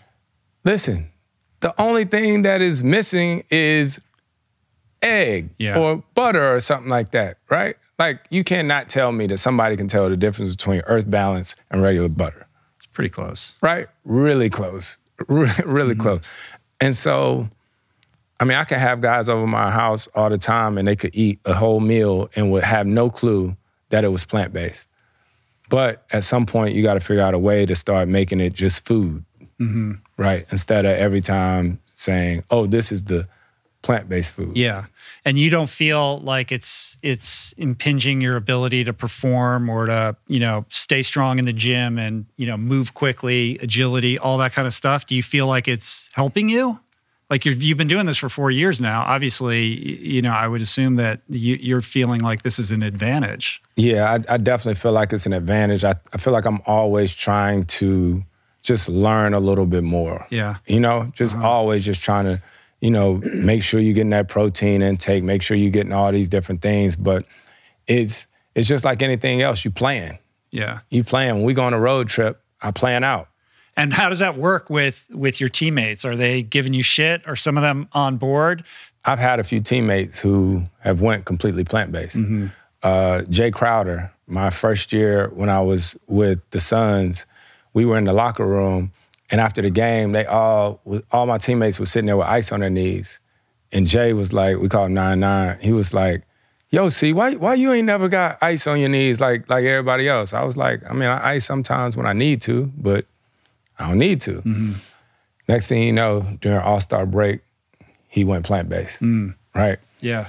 Had a teammate of mine, uh, Craig, who last year he used to be talking about like how much his knees hurt and aching and all that. He hit me last summer and told me he was going plant based, and I think he shot the best percentage he shot in a while this season Wow. because he wasn't. He was back dunking again and doing all these different things. So, yeah, to each his own or whatnot. But I know I'm gonna do what I got what I gotta do for me. It's working for you. I mean, did you know John Salley before this, or did you get to know him like after? The I whole- knew I knew Yeah. John, but I never knew like that John had been plant based and stuff Yeah. like that for a long time. And it's crazy because Lady Carmen Wilson that works with me, um, she uh, she used to work with the Heat when John played for Miami back in the day. Uh-huh. It's wild. Yeah, I find that there's a receptivity to this in the athlete that's kind of aging up or somebody who's dealt with a bunch of injuries and is looking for an advantage or just realizing they're in the twilight of their career and are kind of open to new ideas you know anything that might you know extend their career a couple years longer and i think we're in a really interesting era right now in terms of athletic performance. I mean, Novak just won his 23rd Yeah. Grand Slam. You know, Tom Brady win the Super Bowl 43. Like 10 years ago, if you said that that something like that could happen, nobody would have believed you. So it's really cool to see older athletes like pushing the boundaries and, and kind of eclipsing what everybody thought was possible. And them being kind of examples for a broader audience around the importance of wellness and the fact that like what you put in your body actually does matter, right? Like you know who would have thought? You know what? I, I tell people this all the time. My initial journey on this started out sports related. Mm-hmm. Right? I wanted to be the best athlete that I could be. I don't. It wasn't purely altruistic. No, Right? no. come on. It was definitely not. yeah, My, that's how um, it is for every, we're self-interested creatures. you know, Listen, my previous coach, Monty Williams, who is just amazing in all the sayings he he always says, he says that we want to be a team that's consistent, right? So if we're playing against another team, he always says you just want to constantly be like this against them, Uh-huh. right? The whole game, because he says at some point they're just not going to be able to handle that, right? Like somebody's just at some point going to be like, man, stop, right? So when I talk about like feeling well and and and food and all this stuff, because people be like, man, what you mean you don't you don't you don't want no chicken sandwich? You really ain't gonna eat no steak? You you know that's what people say to me, and so for me. I had 14 years of experience of waking up after some of those hard fought games and like just being sluggish and aching and stuff. And so for me, it's like if I know I can make something stop, right? Then I'm gonna do what I gotta do. Mm-hmm. You know what I mean? Regardless of how hard it is or whatnot, is it's been cool. But like I said, it started out sports related. And then I started finding out all the other health benefits. And I wanted to start sharing it with my family because I grew up in the South, mm-hmm. right? Where everything is fried. Like I grew up eating chitlins, fatback, sweet tea, everything. And still, when I go home, no one talks about this stuff when they go home. So it was stressful for me at first to go home and look at my grandmother and tell her that I wasn't gonna eat all this good food that she just cooked. Right? They looking at me like, who are you? Right. Or you're you're rejecting them. I mean, that's that's you know, you're it's it's all tied up in love, and that makes it very tricky. Exactly. And and the thing is, is that it's the education aspect of it, which we're we're missing. And I try to make sure that I get into these different communities, inner cities, whatever it may be, because we also grow up with a lot of our family with all these different diseases, right? These different diseases. Um, John Lewis, uh, who we worked on a, a, a movie together called uh, "They're Trying to Kill Us," right? And it was just talking about like where a lot of the education needs to be taking mm-hmm. place because I grew up with family members with gout, right? Everybody got high blood pressure. I don't know if you've seen the thing where I was talking to my dad. My Yeah. dad, all of his brothers and sisters take blood pressure medicine, you know? And a lot of that is, this is me talking. I'm, like I said, I'm still learning, but everyone always says that this different disease is hereditary and this is passed down. Well, I think part of it is, but some of it is recipes that's passed down Yeah. right? From from generation to mm-hmm. generation, and unless someone's educated on it, it's just going to continue.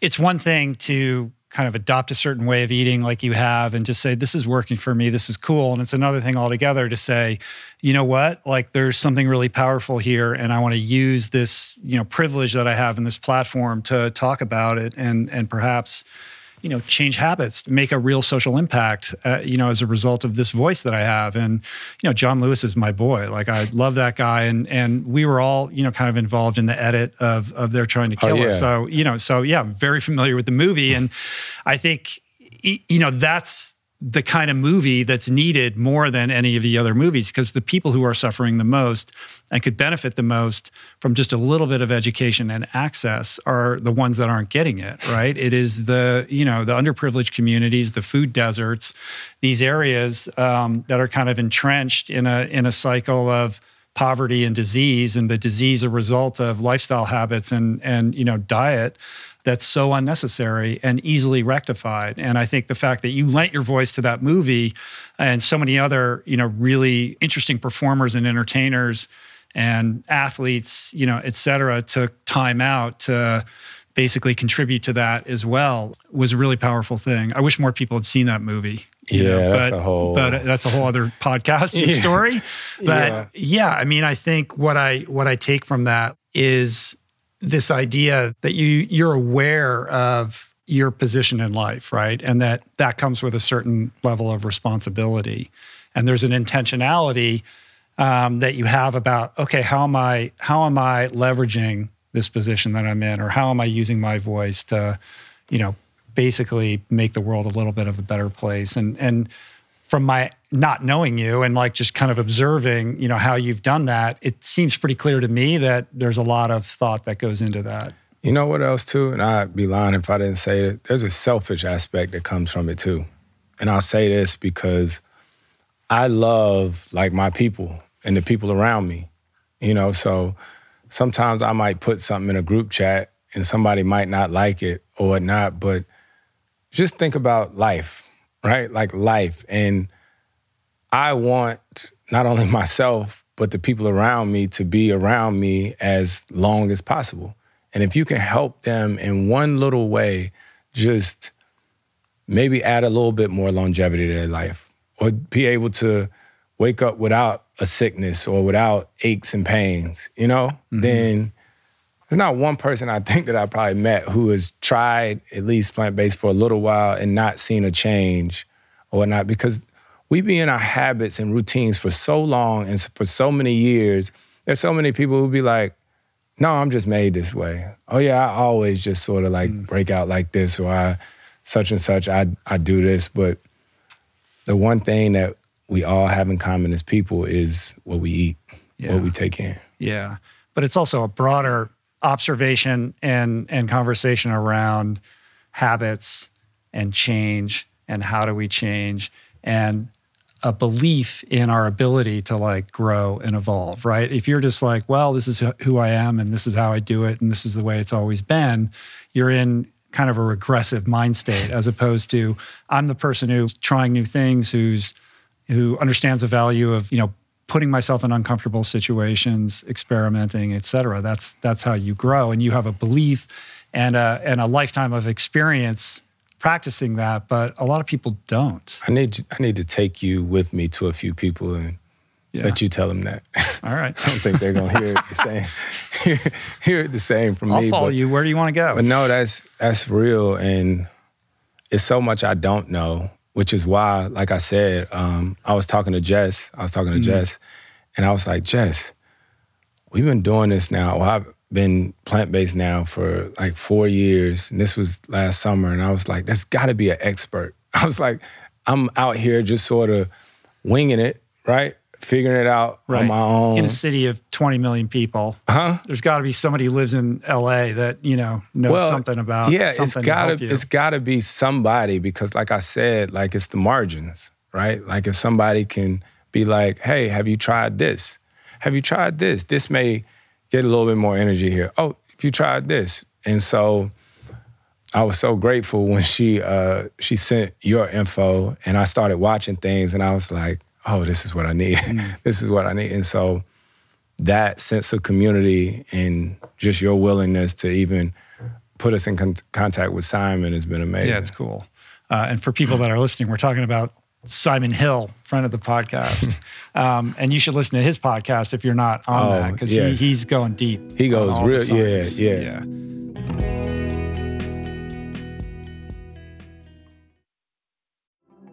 There are certain rare people who have a powerful voice and know how to use it. My friend Amanda de Cadenet is one such human.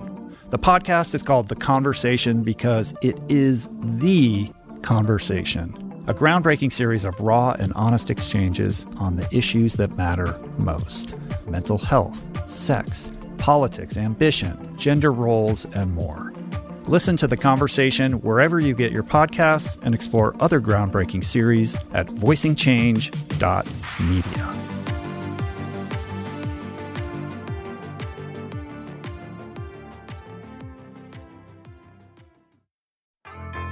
There is so much health information out there. It can feel overwhelming and leave even the most well intentioned confused about what's what and who to trust. Well, the first person that I call when I'm seeking clarity is my friend and nutrition expert, Simon Hill, host of the fantastic podcast, The Proof. Each week, Simon matches wits with brilliant scientists, translating their evidence based insights into actionable tools for better well being. Subscribe to The Proof, available wherever you get your podcasts, and explore other groundbreaking series at voicingchange.media.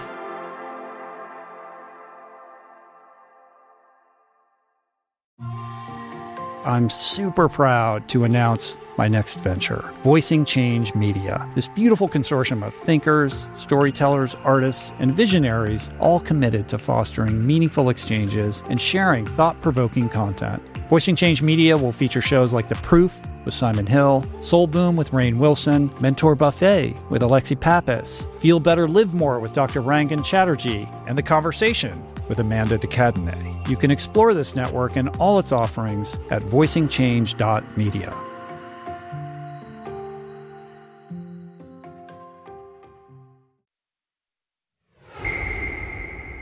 So beyond the the plant based thing, like what are some of the other like longevity enhancing, you know, career extending sort of things that you practice now that maybe you didn't used to? Like, um, I'm um, I do the cold tubs. You do? I have a cold tub yeah. at my house. You got, got the, the plunge. The, are you on the Jesse plunge sauna plunge. situation? Yeah, he he Jesse is OD with it, but I got yeah. I got an infrared sauna. So at uh-huh. my house, right outside my bedroom in Phoenix, is a is a cold plunge. Right. Right. So I'll get in you sometimes right in when morning? I get in the morning. Yeah. Sometimes I'll do it right when I get up in the morning. A lot of times I'll do it later in the afternoon or whatnot. I get in three minutes, five minutes. I'll do the infrared sauna. Uh, I actually just got a cold plunge here at my house in LA probably like a week and a half ago because my son, we finished working out the other night. He was like, Dad, can I get in the plunge? I was like, absolutely. Absolutely. Yeah. Do you do the uh, plunge and the sauna together, or you do those things separately? Depends on what day it is. Sometimes I'll do them together. Uh huh. Yep. And after the plunge, do you get in the? There's that idea that like you should never do the sauna after the the plunge. You want to end on the cold. End on the cold. Yeah. Do you do that or no? So it's funny. Like if I'm going to bed, you know what I mean? A lot of times I do the sauna before bed. Mm-hmm. It's sort of helped me sleep a little better or whatnot. At least my Oura ring says yeah, it. I know. So I was thinking, I was like, that's an Oura, right? Yeah, yeah. Because um, that sleep stuff is so important. And that's the hardest thing for me to do. Get a good night's sleep? Yep. Wow, you'd think when you're training like that, that that shouldn't be an issue. Hardest thing for me to do is sleep. And because um, your got, mind is going nuts, I got a what few, is it about? I got a few reasons. Mm-hmm. Um, I think one of them is like I said, I do live in Phoenix by myself, so maybe it's this subconscious of like the worry of my family, mm-hmm. you know, my wife and my kids. Um, the other is just sort of the time schedule that we're on, and I tell you so. The way it works is I'll play a game. Let's say I play a game in LA, mm-hmm. and then the game might start, start at seven thirty Game gets over, 10:30, 11, whatnot. and we get on the bus, drive to the airport, go to LAX. Say we got a back-to-back plane in Utah the next night. Our plane might not take off from LAX depending on what's going on, the weather, or how the bags, or if a guy's late to the plane. We might not take off till midnight, right? Say we don't get into Utah to the hotel till 2, 2.30 a.m. Now our game is at 7 p.m. Right? We're all jacked up. Boom. Yeah. So now I just played this game. I'm wired. I'm up. Like yeah, you can't just shut that off and go to sleep. And then guess what? Usually we'll have team meeting at 11, 10 or 11 a.m. We might not have been to bed till four, right? Four or five o'clock, right? You know, so it's this complete cycle. And of, that's not in isolation. That's on the heels of weeks and weeks of that. Exactly. Yeah. Exactly. So I'm not complaining by no means, but sleep, like that's when you really recover. So how do you how obviously the Oura gives you the stages and your HRV and all that kind of stuff, but like other than like cold plunge and sauna, what are some other sleep hygiene things that have been beneficial? Man, um do you do like the neural beats and the face mask and you know that kind of stuff? Or, no, I, yeah? no, I, I, I, I ain't at that Not eating too yet. late at night. Yeah, yeah. I, I try not to eat too late at night. I'm bad about that. Yeah, I know. But that also too, just like for for weight management and all that stuff mm-hmm. too, is try not to eat too late. Um, I don't know. It's it's. Can you nap? You yes, no, I yeah. can do that. Yeah, I can definitely do that. All my friends and my family, they say I'm narcoleptic because uh-huh. I I will fall asleep with the quickness. As soon as I get home from practice, yeah. usually I'll sit down on the couch. But that's good. I, am not like a go lay in the bed and I'm gonna take a nap, right? Yeah. It usually just happens. I'll get home from practice and maybe I'm getting my body work, my tissue work, and just fall asleep there. So I'm I'm definitely a napper. What does the body work look like? Like what kind of programs are you on with That's- that? that's like active constant. release or cupping. Like what is your what are Um, you doing? A lot of times it's active release. Um, not a lot of cupping. Uh, uh, I have Ann, Shelley, like they, they're different. Um, Ann actually like uses her her feet. You know what I mean? Like she sits in a chair and sort of like mashes Yeah. or whatnot, and then she'll like get her hands in my calf muscles and feet and all that stuff. Shelley's more you're on the table and, and working on you, and then we got team people who work on us sometimes too. But that's a that's a everyday thing, just about.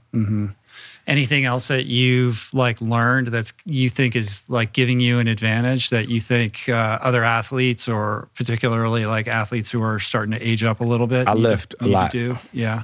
I lift a lot. During the season, like how does that work when you are traveling so much and it's just about game, game, game? Lift, lift, lift. Yeah. the older I've gotten, the more I realize I, Day need, I of need to the lift. day, day of games. Yes. Really. yes, day of game, Yeah. lift. Um, so think about this, right? And someone said this to me a while ago. Our season is so long. So if you think that you're just going to lift heavy during the summer, And then just cruise for nine months. You can't do that. Yeah. you can't do that. And so for me, But you want to be on point for the game too. You don't want to be fatigued. Yeah, like if you do it enough over and over and over again, like I'm not to be fatigued. Right. But I, I lift. It's like maintenance lifting. Exactly. Yeah. Exactly. Like if we got two days between games, maybe it's a little heavier. Like depending on what my output was in that game. Mm-hmm. But I'm I'm not shooting basketball. I'm not playing a game without without lifting. What do you wish you knew when you were in your early years, rookie years, that you know now? I always say the one thing I wish I could change in my career, right, is not a win or a loss. It was when I tore my meniscus back in 2009, 2010, is that I ought to took my rehab more serious. I was so young, um, tore my meniscus, had surgery, did rehab, sort of whatever, but I was so young, I was like, I'm gonna be right back. You just rushed it, rushed it too much to get back. Well, what happened too was towards the end of the season, I came off a ball screen and I knocked knees with a guy. And so back in the old NBA, no offense to the old NBA, but everything was just ice and stim, right? Everything. Anytime you got hurt, they would just put some stim on it mm-hmm. and put a little ice on there and see what happens. So I remember I knocked knees and it was the same knee I had meniscus surgery on. So after I knocked knees, our team trainer, we had like four games left in the season. They was like, "We shutting you down for the season." He was like, "Don't do nothing." He was like, "Don't do nothing for like the next week or two or whatnot. Just stay off of it." As a young kid that don't know nothing about nothing, if you tell me to stay off of it, what I'm gonna do? I'm gonna stay off. Yeah. I'm not gonna train. I'm not gonna do nothing. Season ended, and then I had to do a Jordan commercial. I had to do a, a shoe commercial at the arena. And I remember showing up for the commercial, and when they got ready to tell me like to do something basketball wise, I couldn't move. Yeah. Like I couldn't move. And I looked down at my leg, and my left leg was so much smaller than my right leg. It had atrophied. Right? Yeah. Cause like I mm-hmm. didn't know. Like I was fine walking up and down steps, but I ended up having to go to DC the entire summer and rehabbing over again.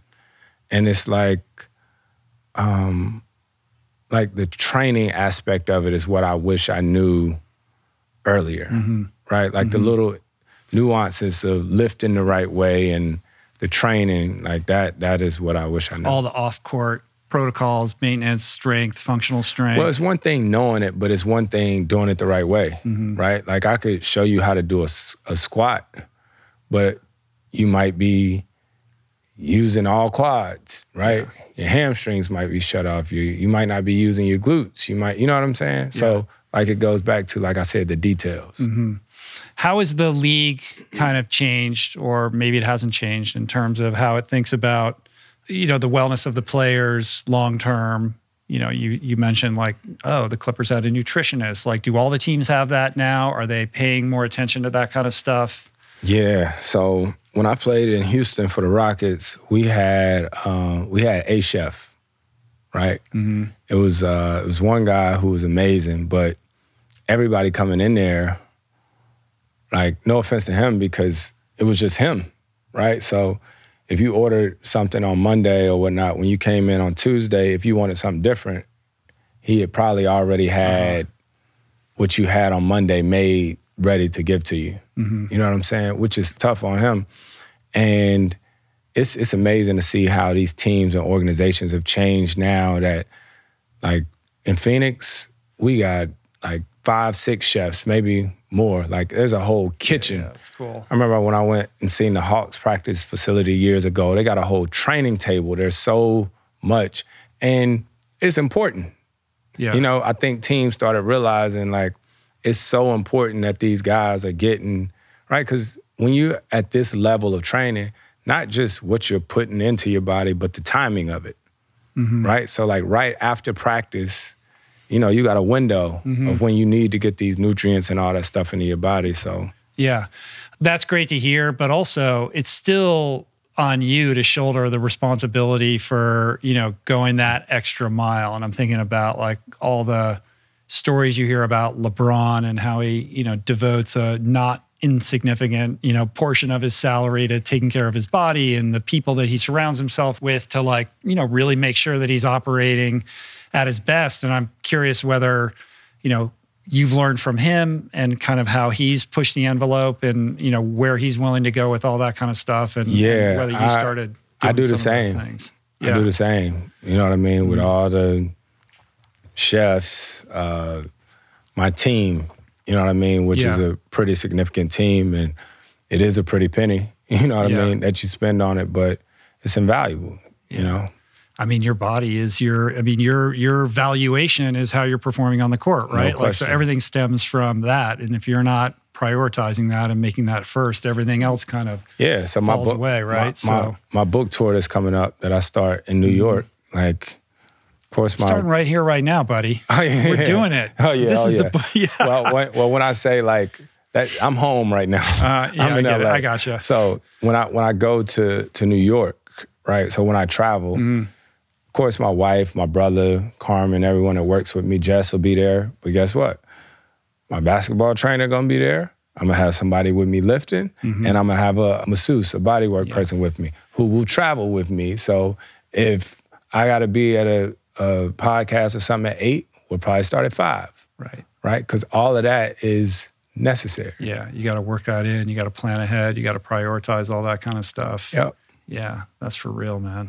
That's legit. That's that's what being a professional is. Oh, Oh, one thousand Yeah. percent. So like as soon as we finish, I'll get to my phone, um, probably call my wife first, but then see what's for lunch. Yeah. I want to talk about leadership for a little bit. You've held leadership positions, uh, players association, all the like, and uh, you know this is something else that it appears you've learned quite a bit from from your grandfather, other mentors that you've had. How do you think about like what are the things that make for a great leader, and how do you try to kind of show up in your various responsibilities to lead in your own way? I think the number one thing is communication. Communication. So in different situations, some people would be like, man, always talking, always talking. I always say this. Would you rather someone tell you how they feel about you, or would you have to wonder how they feel and somebody be talking about you behind your back?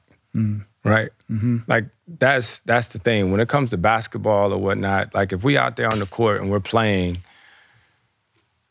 do I need to guess if you want the ball in a spot? Right? Because if we on teams, I think that's Mhm. the big part is communicating. Um, leadership is also understanding when you got to delegate. And if I be perfectly honest with you, is that people don't understand this part when it comes to leadership is that sometimes it's going to sound crazy, but it's the truth. Sometimes you got to ask people for their input, even if you really don't want it. if that makes sense. Not saying like ask them, but not like want to hear it.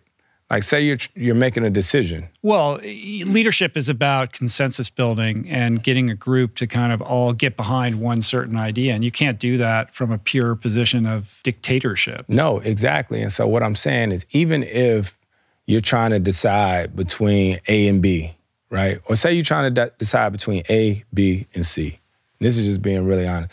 Say you already got your heart set on that you're going to do A, right? You still need to go ask because people feel totally different when they feel like that they've had some input on what's taking place, right? Now, when you go ask these people, they may also agree with you that it's A, you know, and a few of them might say B, a few of them might say C, mm-hmm. and a few might say A.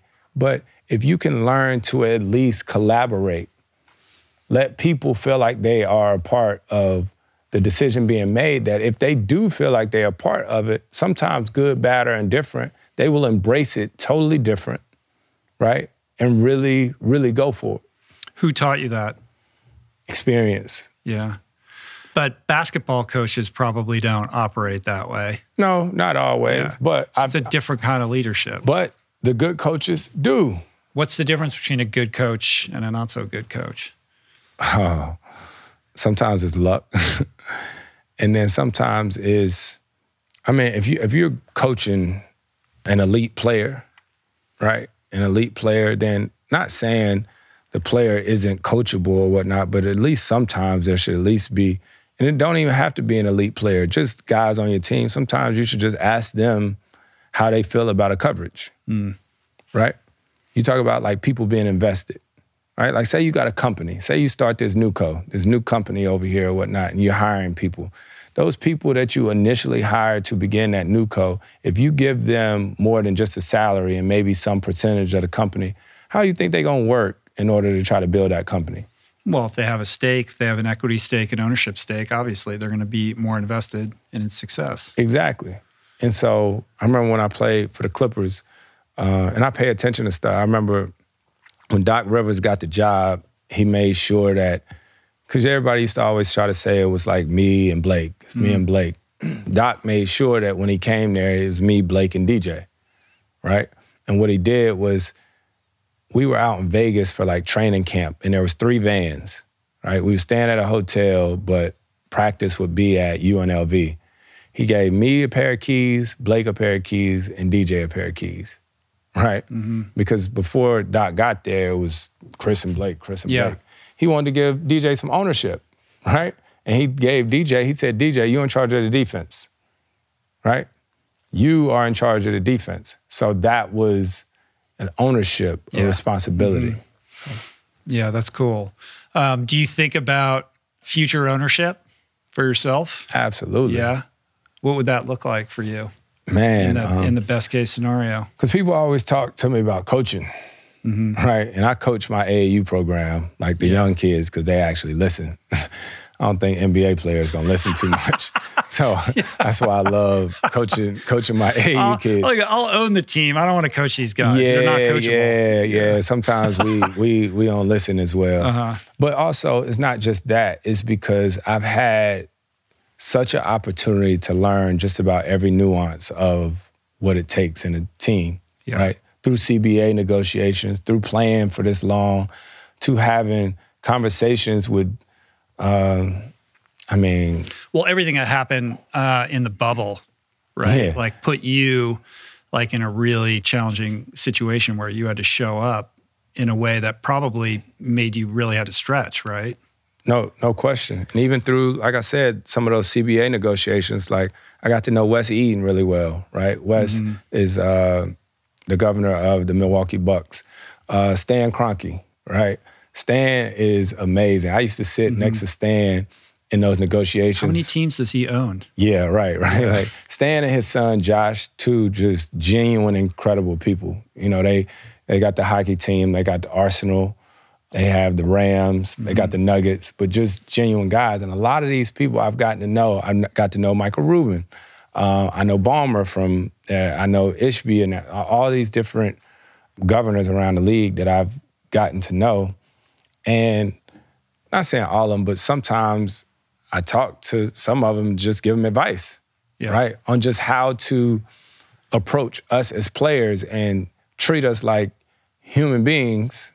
You know what I'm saying? Not saying that they don't, but not just as the product going mm-hmm. on the mm-hmm. court. Like, talk to us about the business of the game, right? Like, hey guys, this is why we need to make the playoffs or whatnot because this, this, and this right? Mm-hmm. These patches that we put on our jerseys now. You see them? Mm-hmm. That's on our game jerseys, I think now, and on our practice uniforms. How much is that company paying to be on our jersey? You know, so having these real conversations yeah. are important, and that's why um, I want to be part of a, a, a on a team.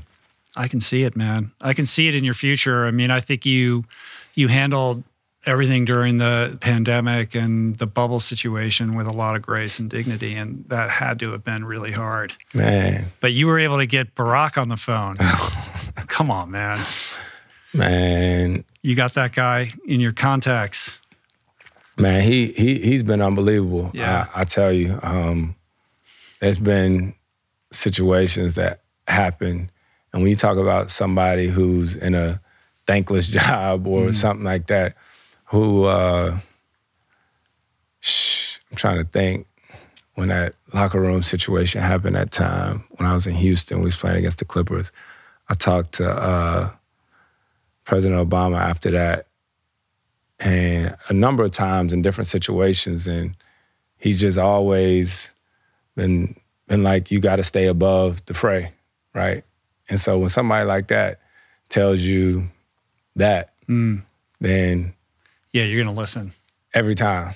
Yeah, very valuable advice, especially you know in these times where everybody's got a hot take and you know everything that comes out of your mouth is going to create a new cycle and there's a million podcasts and all of that. There's just a lot of noise out there right? And there's a lot of misstatements of facts that probably get you agitated Boy, and listen, make you feel like you got to jump in and correct the record all the time. Listen let me tell you about how you just said exactly because i'm home with my family and things like this a lot of times where the tough thing with certain podcasts and all this stuff now where everybody's trying to get that hot take is yeah, that that's what the algorithm that's how they're going to get attention. Exactly. You get on and you just say what everybody already agrees with. No one cares exactly right? so the and, incentives are all fucked up. And it's so crazy because now it makes it even hard to have real interactions with people or something like that. And because you like man we talk about this you're gonna be on the podcast talking about it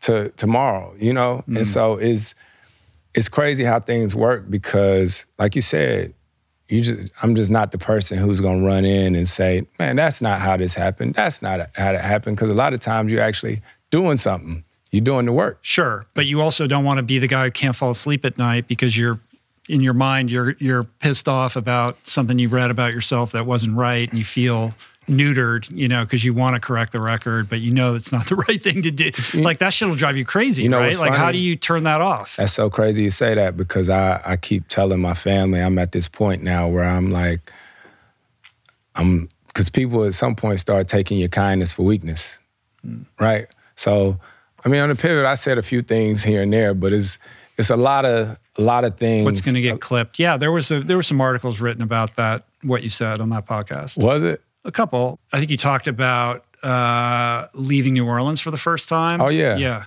See, I just went so long without right. saying anything, but just like anybody, I'm I'm human like anybody. Mm-hmm. At a certain point, you're like, okay, man, enough is enough. All right. And for me, I've been in so many situations where people really don't have a clue of how a particular situation went down. And I just always be like, all right, Mm. All right. And so I try to be cool as much as possible. And I pick and choose when I'm a make your move. Yeah. Yeah, yeah, yeah. yeah. Yeah. Well, call Barack first, run it by him. Um, we talked about your kids, they play sports and you're super active in youth sports. You've got, you know, you've got your own AAU team. And I'm interested in kind of like your philosophy around youth sports. I mean, you're somebody who, you're a grinder, you're a hard worker. Your dad used to tape up your strong arm and, you know, make you dribble with your weak arm, like work your weaknesses, all of that. Like maybe not a taskmaster, but you weren't no stranger to like the grind.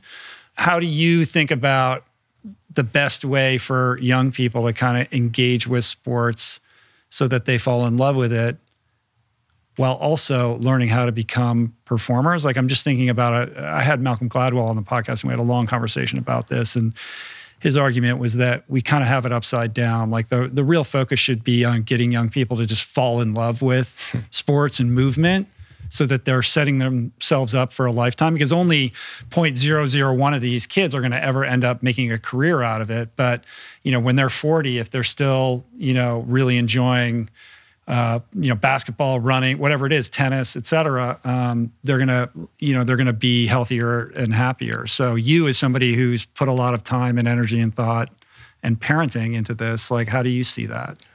Well I, I think that's the goal. The goal is to I know for me with my kids and through our AAU program, because we know that every kid is not to make it to the NBA. You know, what we do have is everyone, every kid that's came through our AAU program has gotten a scholarship. Uh-huh. Has gotten a full scholarship mm. to go to college. Wow! Now we have twelve kids. That's a solid stat. Oh man, it's every kid who's gone through your program has gotten a college scholarship. Yep, every That's last impressive, one. Man. Because wow. we we we have a standard, obviously, and. Mm my my parents, my mom books every flight hotel, right, for all my AU wow. kids. and my dad, you know, all the coaches are guys that, for the most part, are guys that I grew up with or whatnot. But the goal is to give them an opportunity, right? Because when you play AAU sports, there's a commitment there. You got practice, mm-hmm. you got certain weekends that you have to commit to a team. Now, with my kids, my parents only let me and my brother play two sports growing up. We played one year of three sports. I played T ball, I played basketball, and I played football. After that year, my parents said, it's too expensive and too much time. We can't get you to everything. They made us choose two. Mm. Now, my kids, right? My daughter this past year, thank God for her, she did everything. I remember I got out of practice one day and my wife was like, Cam has a volleyball game today. I was like, when did she get on a volleyball team? Mm. I've never seen her with a volleyball in her hand ever in my life. So my daughter, she plays soccer, she plays basketball, she plays softball, and she played volleyball. My son just plays basketball. Mm. I hate it. He knows I hate it. He played soccer for a little bit, he did he? for yeah. a little bit, but then he stopped. And now he just wants to play basketball. Now, I, I, tell them this, and this is what sport has done for me. Sport has taught me everything in life. Taught me everything in life. It's taught me about sacrifice. It's taught me about hard work.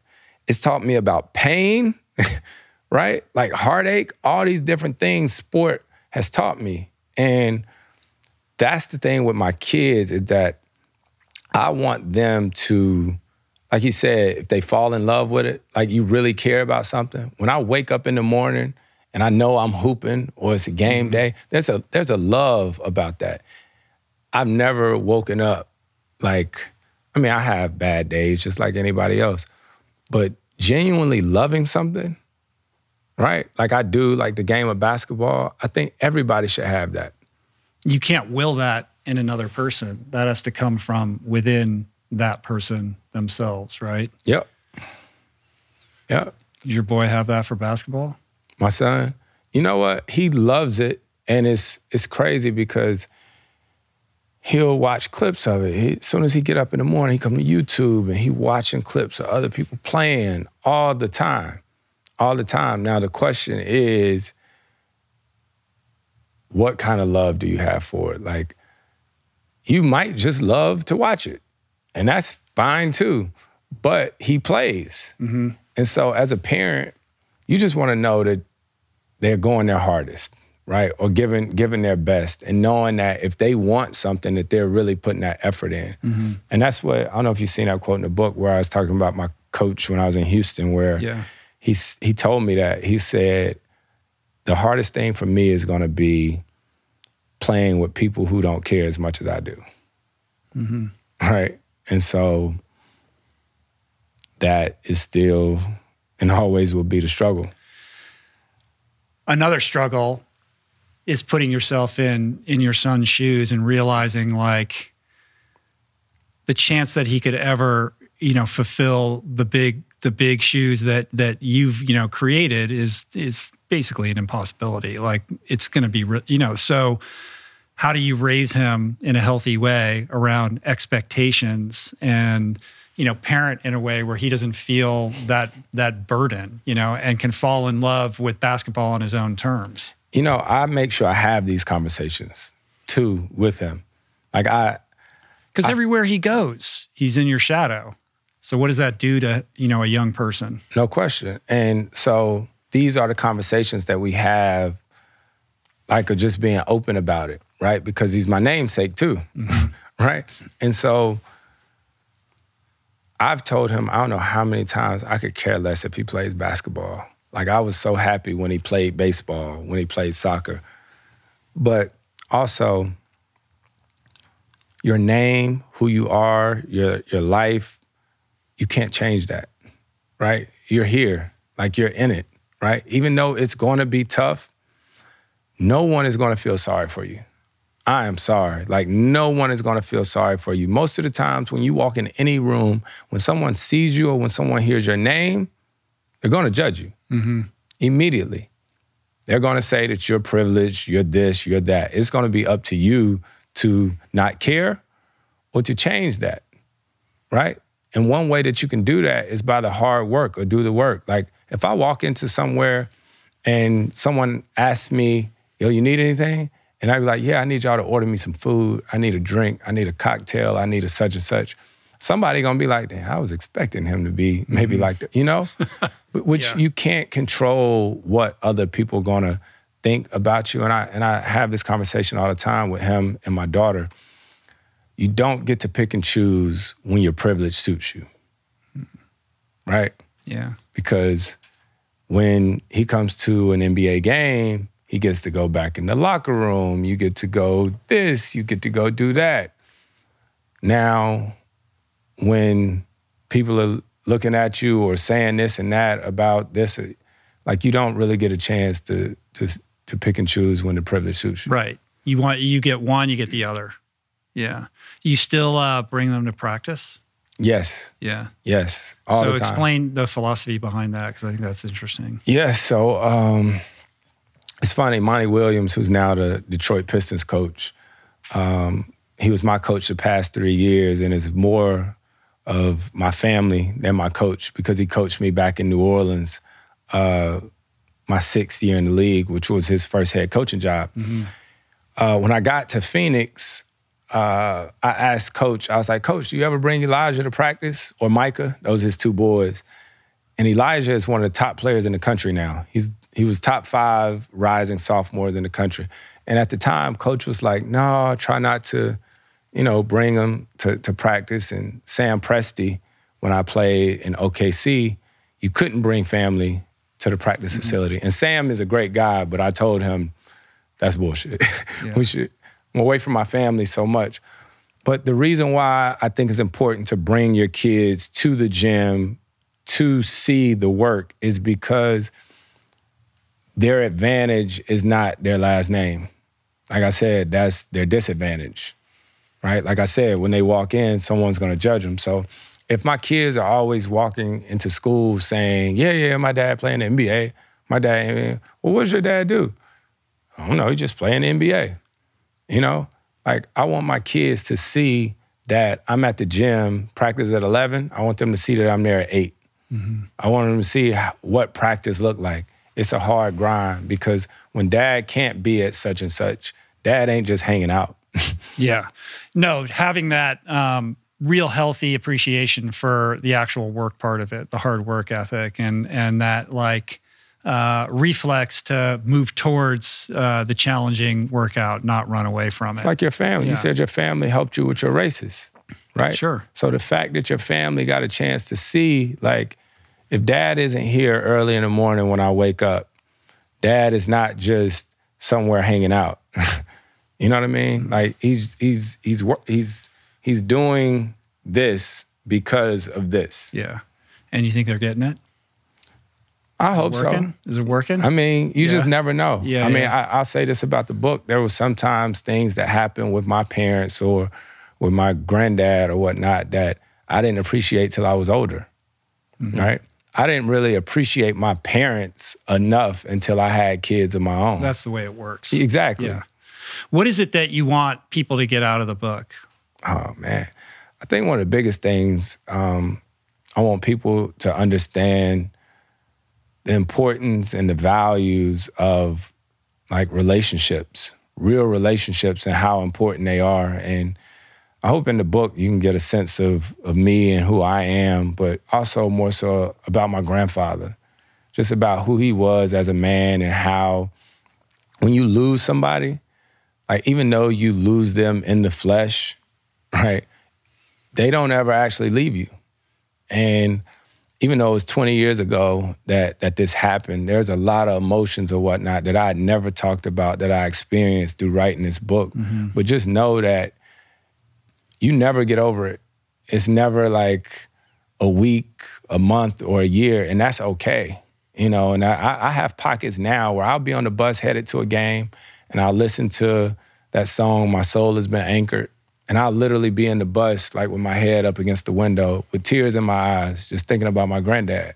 Then I wipe my face and go to go to work. Yeah, it's right there beneath the surface. I mean, I saw it earlier, and you know, I was texting with Jessica um, earlier about like, hey, you know, Chris is coming in. Like, you know, what should we talk about? Like, what what do people not know? Like, what would be, you know, a, a thread that I could pull that I'm not going to find on Google because you know him so well. And and she was saying that um, the process of writing the book for you was just as you described it. Like, it was a very emotional experience for you to revisit your relationship with this man and kind of marinate in that. And and she shared one example where you were you were trying to paint the picture of some experience or some scene or some setting where you were with him and it would it just became so real that you got emotional and you had to like man, you know like the, take a break man. Like those emotions for you are clearly like still very much alive and just under the surface of your skin.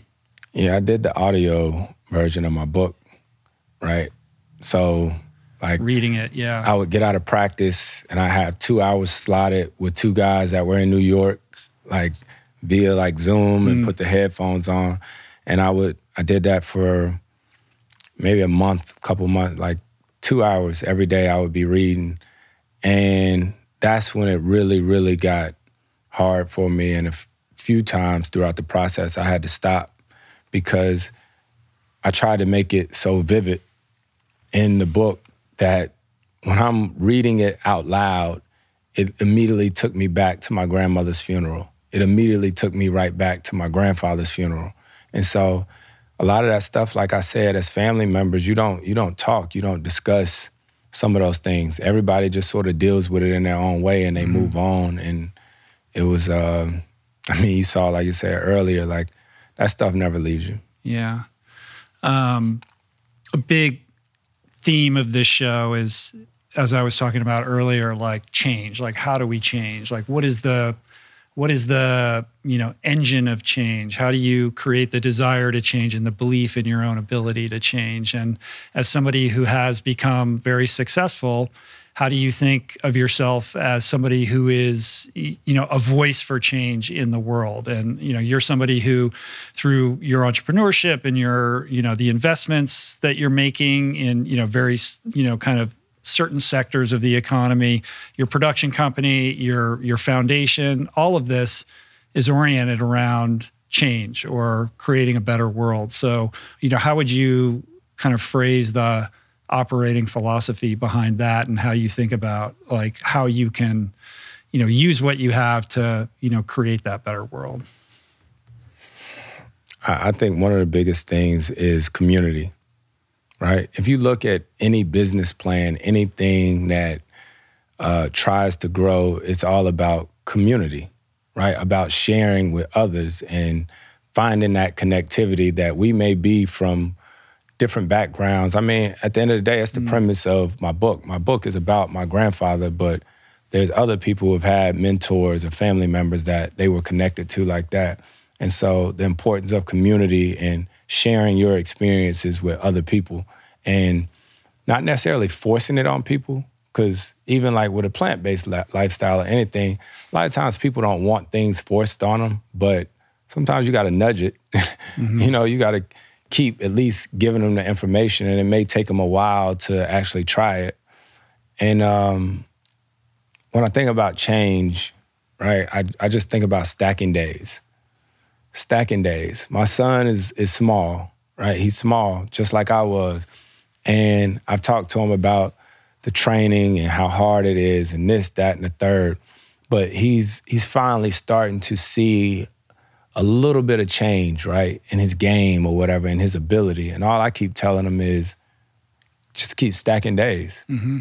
Just keep stacking days. As long as you keep stacking days, I promise you, I promise you, you will see the change. But my, my coach used to always say, everything that you want is on the other side of hard, right? He had another, I think I said in the book, he said, reps removed doubt, Mm. right?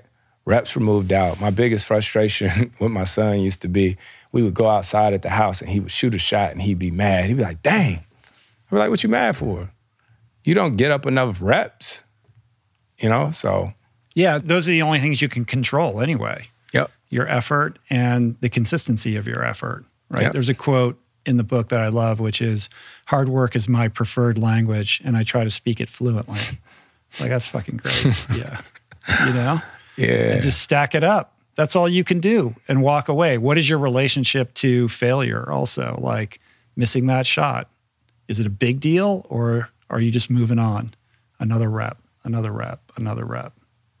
I was in the gym last night. I was telling you with with the kid, um, Mercy, Mercy Miller last night.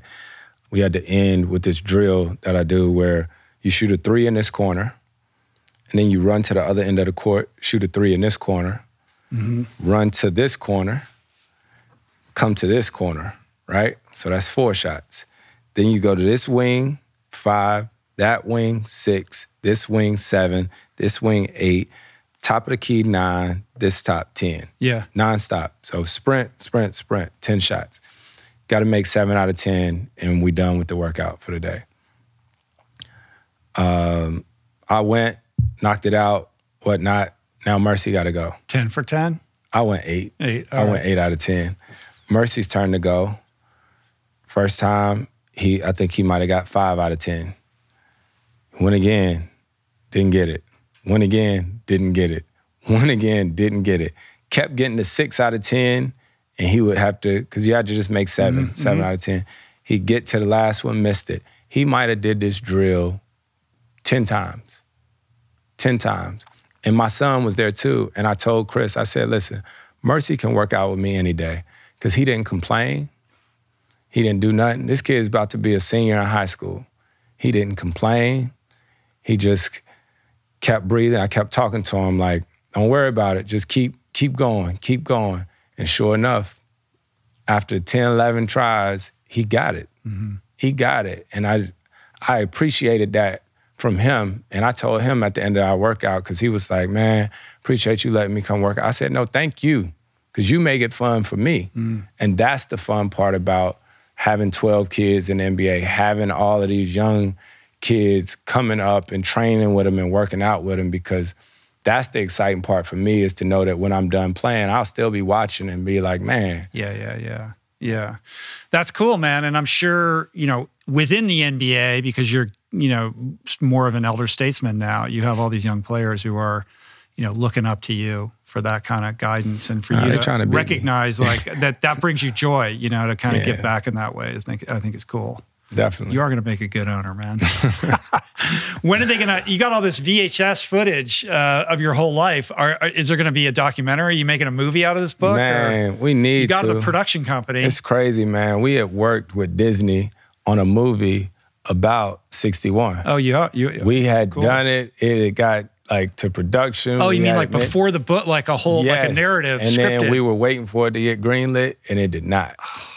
Crazy, right? Welcome to Hollywood. Exactly. Yeah, but with all that footage, maybe a little doc. Something. Yeah. Something. Um, final thing, man. What is it? What's the deal with the bowling? Oh man. bowl you bowl?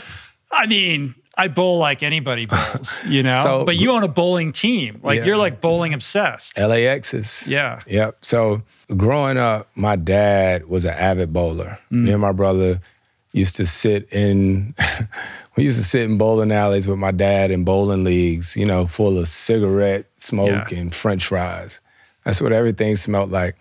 And you know, like my dad is seriously like a superhero to us. Anything my dad did, we wanted to do. Everything. So when my dad hooped, we wanted to hoop. He was a diehard Dallas Cowboys fan. That was us. Mm-hmm. You know, everything. So when he bowled, we went right, right along with them. I want to say when I was like a senior in high school, my parents gifted us a bowling ball for Christmas. Mine, my bowling ball was a red, white, and blue. It looked like the ABA basketball. Mm-hmm. And my brother's was a brown ball that looked like a regular basketball. And so then we bowled all the time in high school and college. That's where we go with our friends. And then when I got to the league, I started doing a, a bowling tournament on ESPN. It's cool. It's fun. It's one yeah. of those things that, like, I know I say I golf now, uh-huh. but bowling is something that everybody, everybody can do. can do it. Yeah. You know, like my, I had a, my, one of my granddad's brothers, he was 80 years old, still in the bowling league, right? Yeah. So it's just fun and easy. That's cool, man. Um, well, I got to get you out of here. Uh, I could I could hold you hostage all day, man. But uh, this is super fun. I mean, uh, you're an inspiration. Uh, I really, you know, love the way that you lead by example, and you teach through your actions, and you comport yourself with you know so much grace and dignity and and you know gratitude also, which you mentioned earlier, which I think is huge. And you know, I'm a fan, dude service, I'm a fan. Buddy. So I, you know, best of luck with the book. It's it was really fun to read it and learn about your life. And when I get my know, pod, I'm gonna come back and interview more. you. I got I got some more questions. All right, uh, anytime, man, anytime. Uh, so uh, any any parting words for the uh, aspiring athlete out there? Somebody who's trying to tap into a little bit more mastery into their life. Yeah. Um, I mean, you hear all these sayings all the time where they say you're only gonna get out of it what you put into it. But um, I would say fall in love with the work, right? Like I always say about the NBA, I've had guys, I've had teammates, and it's fine. Some guys be like, I don't watch basketball when I go home because mm-hmm. I play too much. I don't know. I'd be like, listen, you think if somebody work on work on Wall Street when they go on vacation, they not checking um, the stock exchange, you know? But to each his own, right? So if you fall in love with the work aspect of it, then the success and the accolades that come with it. But you got to fall in love with the work. Don't just fall in love with the the showers of people telling you how good and great you are at it. Like you, if you fall in love with the work aspect of it, then every everything else I promise will fall into place. Nice man, spitting fire straight from the mouth of CP3. Thanks, buddy. That was really cool. Appreciate, appreciate it, man. It's a it was an honor to talk to you. Thank today. you. Yeah. Thanks, man. Peace. Let's.